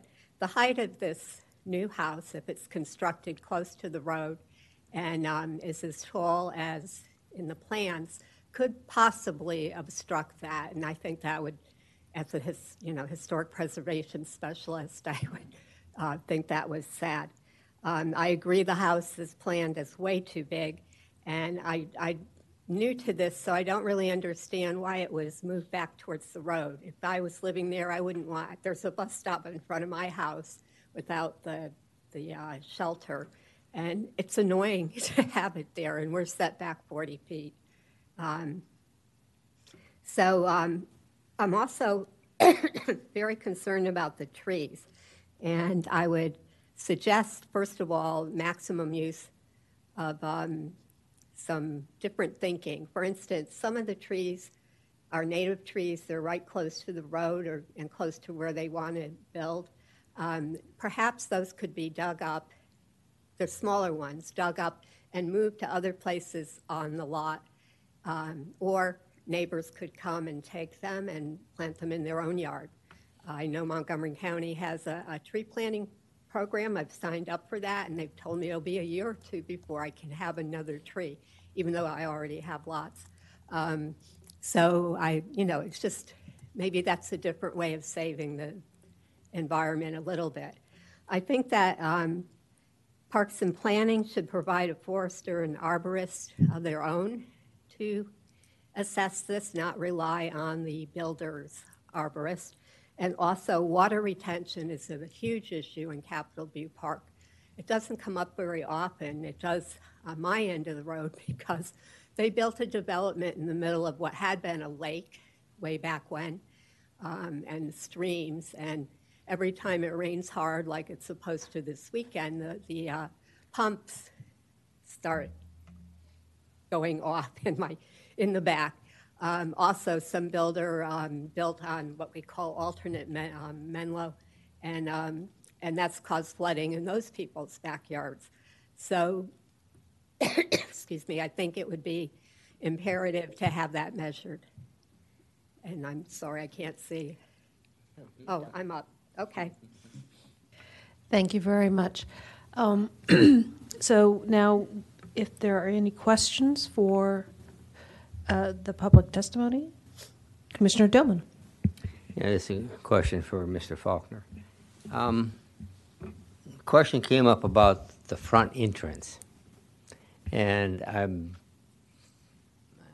I mean, I, I understand why it's facing frontward now, but would you be against having the entrance to the side, um, or do you feel that the street view with a front entrance is more important for this particular house, or would you be agreeable, and you think the neighbors would be agreeable to a side entrance for this particular house? Thank you, Commissioner uh, Dolan. Um, uh, Just to make it clear, uh, where the entrance is is probably the least of my worries. Um, You know, that's not the concern I have. The concern I have is it's a very high massing that impacts the, the, the view of the tree and the width of the house. I suggested to the applicant putting a side entry, you know, as an architect, it makes all the sense in the world. You're going to park your car in the back, you're going to go in the front door. If you have any neighbors uh, or guests, they're going to park in the back, go to the side door. You know, nobody's going to use the front. It's going to become useless. Um, uh, you know, it, that's, you know, it just makes all the sense in the world to put on the side. Uh, but again, that's not my primary concern. It, it's really the overall height. Thank you. I mean, this basically almost like going back to square one or something, it seems to me. I mean, there's a lot of redesign. I, I mean, I have no problem. I think a side interest makes sense for everything that you just said, you know. Um, if you have visitors coming, they're going to come in through the back. They're not going to use the front door, and basically useless. Um, I mean, I, I would be, I, ha- I hate to say that we need to have another preliminary, but I would like to see how this would look. I would like to see a, a, a drawing or something that, that actually addresses the side entrance. So that's my point. Any other questions? No, I think you made a, your cases very well. Thank you. Um, We'll move on to deliberation. Oh, wait. Yes, sir. The applicant or the representative has an opportunity to respond or rebut any testimony before Okay. deliberations. Uh, Please come forward and have your opportunity to respond.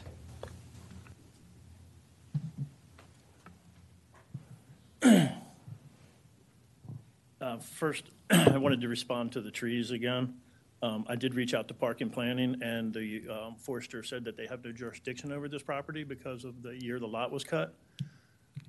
So they did not offer any input and said that they have no reason to be to the property to review the trees.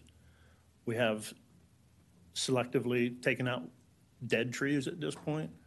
Other than that, as I've said probably 50 times in this room, we are very aware of the trees and committed to saving the trees that can be saved.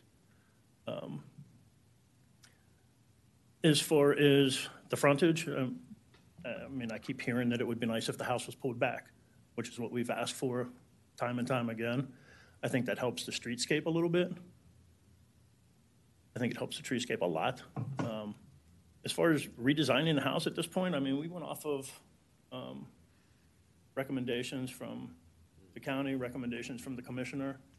And I mean, I don't have tens of thousands of dollars to throw at coming back to submit another idea at this point. I think what we have is workable, tweakable to make everybody happy. Um, And as far as expectations of moving in the neighborhood, I know Mr. Faulkner bought the house off of um, George Carr, who was a friend of ours. So I'm pretty sure Mr. Faulkner was aware of there was going to be houses built there when he moved in, that it wasn't just going to be a vacant lot to enjoy forever. Um, And as I've told him before, that vacant lot is for sale if you want to enjoy the scenery that's there. But again, we have tweaked and tweaked and tweaked this design with trying to keep a nice home for somebody. That's all. Any questions? Oh, um, Mr. Faulkner? Uh, I, Mr. Carr is a, a great previous owner, and I consulted with him many times about this as well, and I wish he could provide um, uh, his knowledge of it since he was owner for about 30 years. Um, I, I think there is probably some recognized uh, dispute ab- about house placement, um, and I know Patricia said that as well. Um, I, and unfortunately, I think for from my perspective, um, I am okay with the location. I, I, but I have studied it in a way where I, I think some of the critical trees can remain in its current location. Um, you know, I, I, my, I perfectly knew that there would be developed lots here, and it's kind of that pastoral backyard that um, you know is is really the the resource that um, you know you you kind of learn to love, right? Um, uh, you know, I'll, I'll never see a, uh, a a sunset over the horizon because of that 40-foot uh, house uh, that was built at 9838 uh, ever again. Um, And, you know, there's a reason why I think there's in alignment to where it should be now. But I, I do think, and I know because I've studied it, um, that uh, trees can be maintained at its location where it is adjacent to the other properties. Um, And in terms of revisions, I, I kind of had the opposite opinion. Uh, I, I've kind of felt like it's been the exact same thing every time. Uh, changing siding is, is not really a revision, but that's a, uh opinion.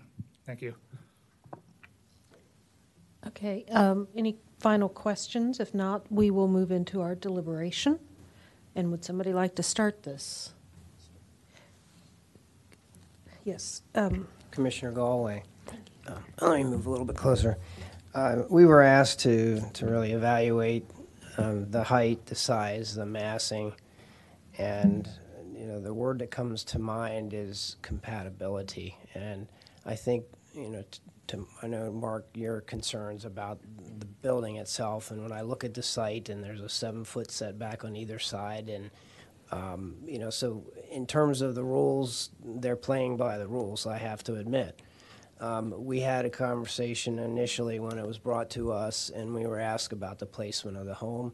And when you go down the street and you kind of sort of see the front, the front edge of, of the homes as you drive down the road, excuse me, down Capitol View, um, it seems appropriate that the house be pulled at least in, pretty much in line with the rest of the homes. Now, there are three dimensions on the plans. Currently, I saw a 33.6, and then there's two that are very close, one at 29.10 and one at 36, 30 feet, 6 inches. It would be, would be nice to understand exactly what that dimension is. I know it is close to that bus uh, stop, but I think the location of the home makes sense in terms of compatibility with the other homes. So, so I, I certainly continue to support the location with, with just kind of understanding that dimension a little bit better. Uh, but when I also when I look at the home, and if you could put up uh, staff, if you could put up slide 241 for everyone. Um, uh, you know, I look at, at the streetscape of the other homes. Uh, it's the uh, streetscape elevation. I may have the wrong number. Sorry. Oh, it's the report's different. This this would be the one with the with the elevations of all the, all the homes down the street. Yep, you'll just need to give me a second. Yeah, Commissioner sure, sure. Take take your time.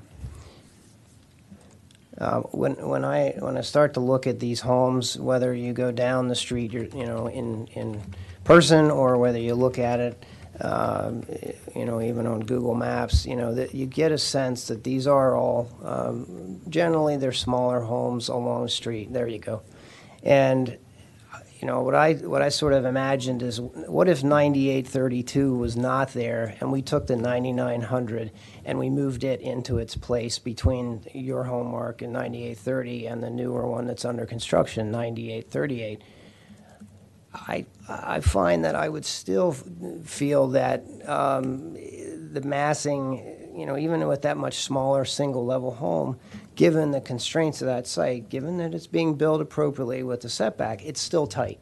And so, so when I look at this home, I, I'm having difficulty thinking that tweaks, changing the, the ridge by six inches or even tightening it up, it just does not feel, in my opinion, compatible with the, with the rest of the neighborhood.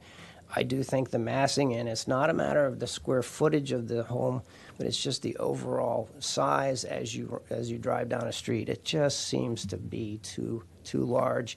There's a lot, uh, and this might be just be graphics, but there's a lot of a lot of things going on in that front elevation in terms of the way that it's drawn, and and it's just overpowering. It's it's it's it's overburdening, you know, and it's just it just seems like it's too much for that house in that particular location. So, in terms of compatibility, I don't think we're there. Uh, in terms of the massing, the size, the height, I, I think it's just it is, in my opinion, it's just awfully large home for for this particular location. That's my comments. Thanks. additional comments, commissioners? If If not, I'll give a few comments. Um, I agree completely with Commissioner Galway. I don't find the current um, massing of this house at all compatible to the community. Um, it is overwhelming its adjacent neighbor at 9830. Um, there are, this is a, a community, especially on the strip, of smaller houses. And there is nothing wrong with a smaller house. I understand and appreciate that you cannot get full monetary value unless you max everything out. But we are in a historic district. It is a tight site, and we are looking for compatibility. So you do have layers of issues that you have to deal with. And maxing out is not at the top of the list, unfortunately. Um, now, we have offered many suggestions about how to minimize the massing or the appearance of the massing of this project. And as other as other commenters have said, uh, tweaking the siding isn't a change to that. It is tweaking an appearance. It's not dealing with the massing issue. Um, and it concerns me this whole the massing of the house and the plan of the house and the size of the house. Um, I I think you really need to reevaluate your plan. And I got to tell you, that front porch and the front entry, no one's ever going to use that front entry um, because they're not going to park near it.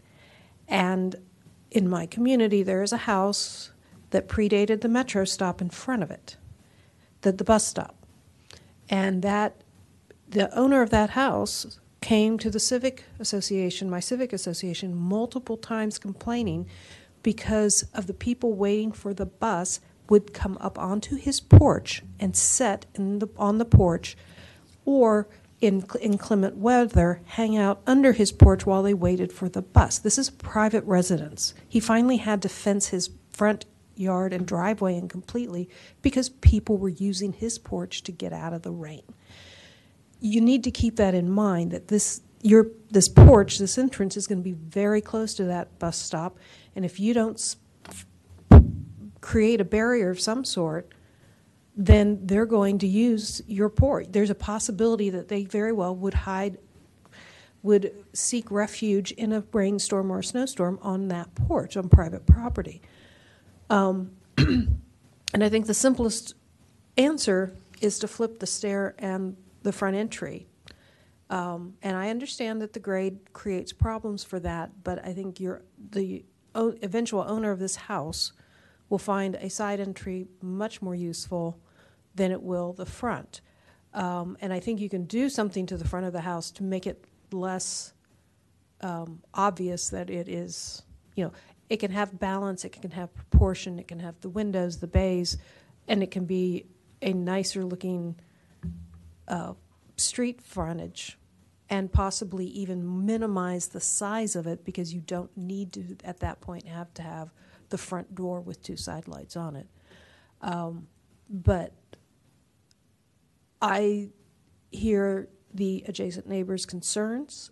Um, I feel for them because I wonder how you can get possibly any sort of planting in between his house and your and the new house uh, on your property, some some tree planting at all that could survive without completely destroying the foundation of this new house to be constructed.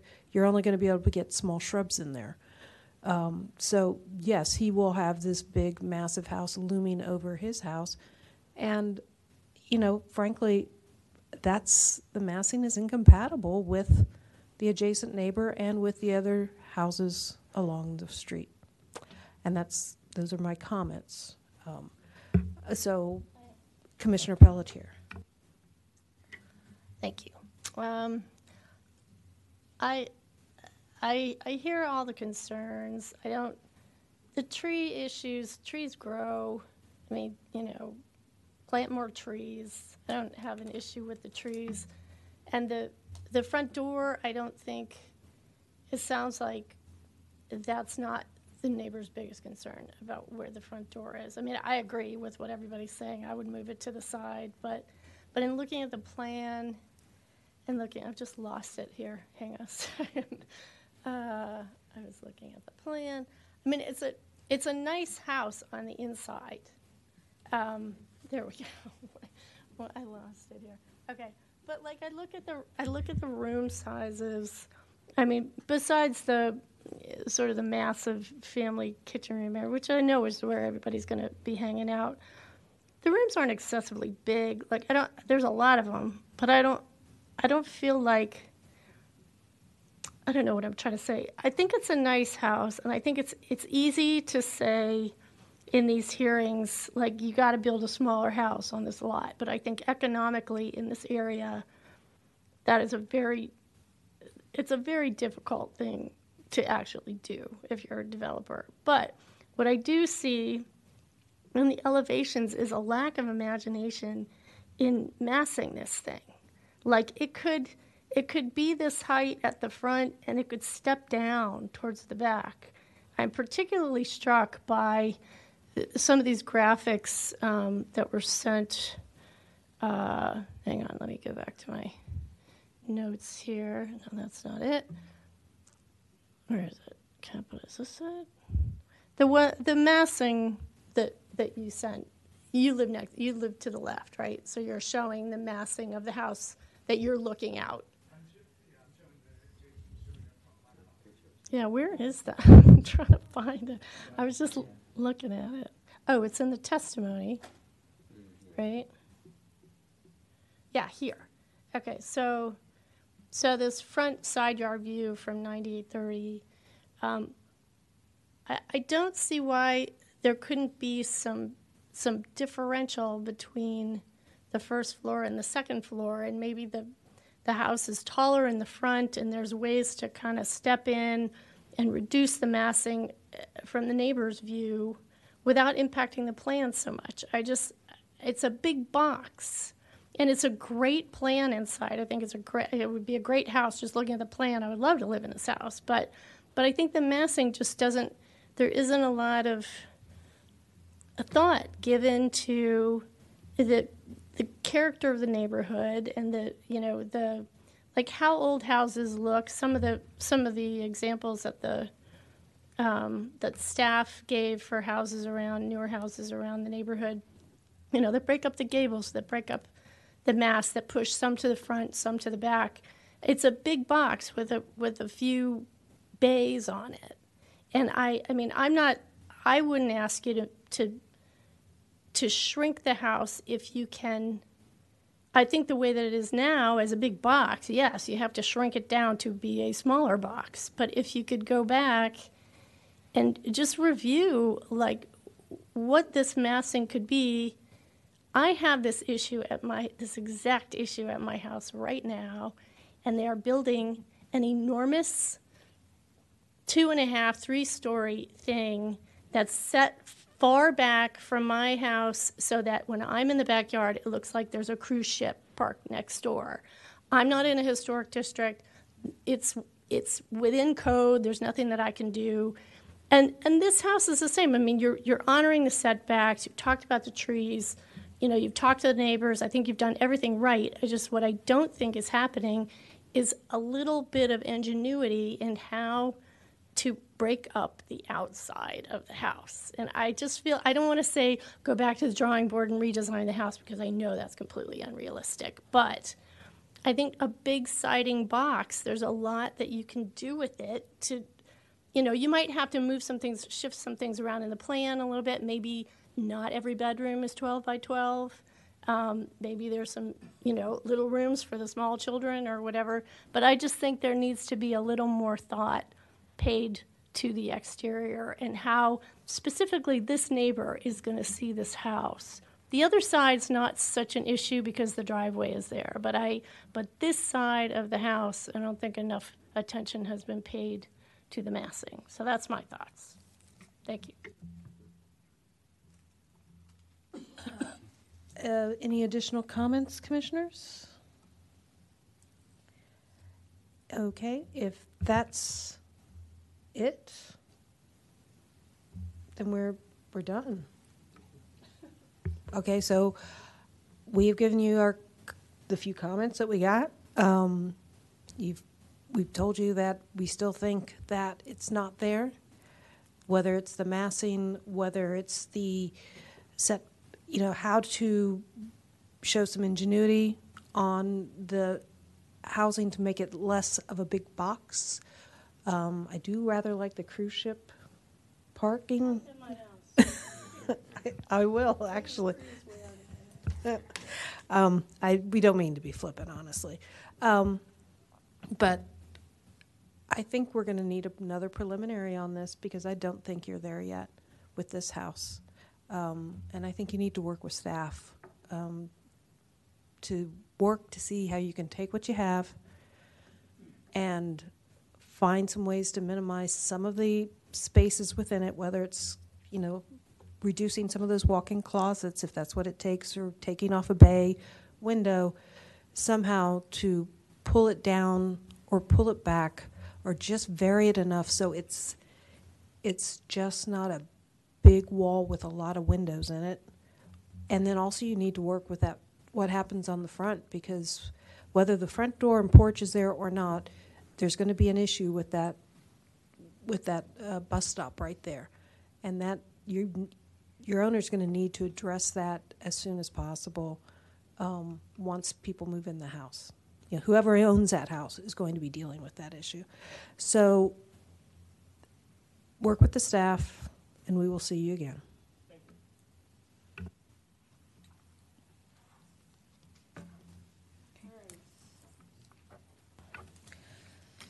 Moving on, we have the minutes of January 10th, 2024.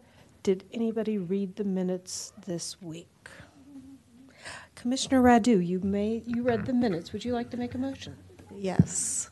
Um, I would like to move that we approve the minutes for the January 10th meeting. Do I have a second for the approving the min- minutes? It's Commissioner Haynes, I'll second. All in favor, say aye. Aye. The min- minutes of January 10th are approved. Um, Moving on to item 4A, commission items, Takoma Park Minor Master Plan Public Hearing at Takoma Park Middle School. Would you like to just say what I just said? Yes, thank you, Vice Chair Burdett. Um, so the Takoma Park Minor Master Plan is before the County Council. Planning staff and the planning board participated in a bus tour with the County Council um, just this past Tuesday, where we toured them around the plan area. They've had their work session. The public hearing is tomorrow night, which will be followed by at least three work sessions at the PHP committee, and then on through the public process with the council, hopefully to approval this winter. But as part of that, staff is seeking um, a motion from the HPC to approve sending a letter to the county council um, with your public testimony on the on the master plan amendment. Um, staff is proposing a letter very similar to the one that you submitted to the planning board for for your public testimony.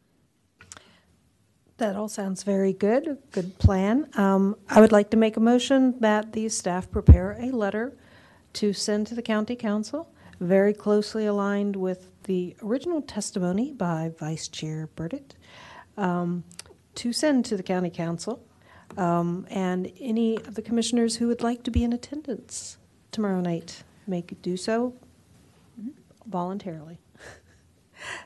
So, uh, a motion, yes. Do I have a second? This is Commissioner Pelletier, a second. All in favor, say aye. Aye. The motion passes. Staff items.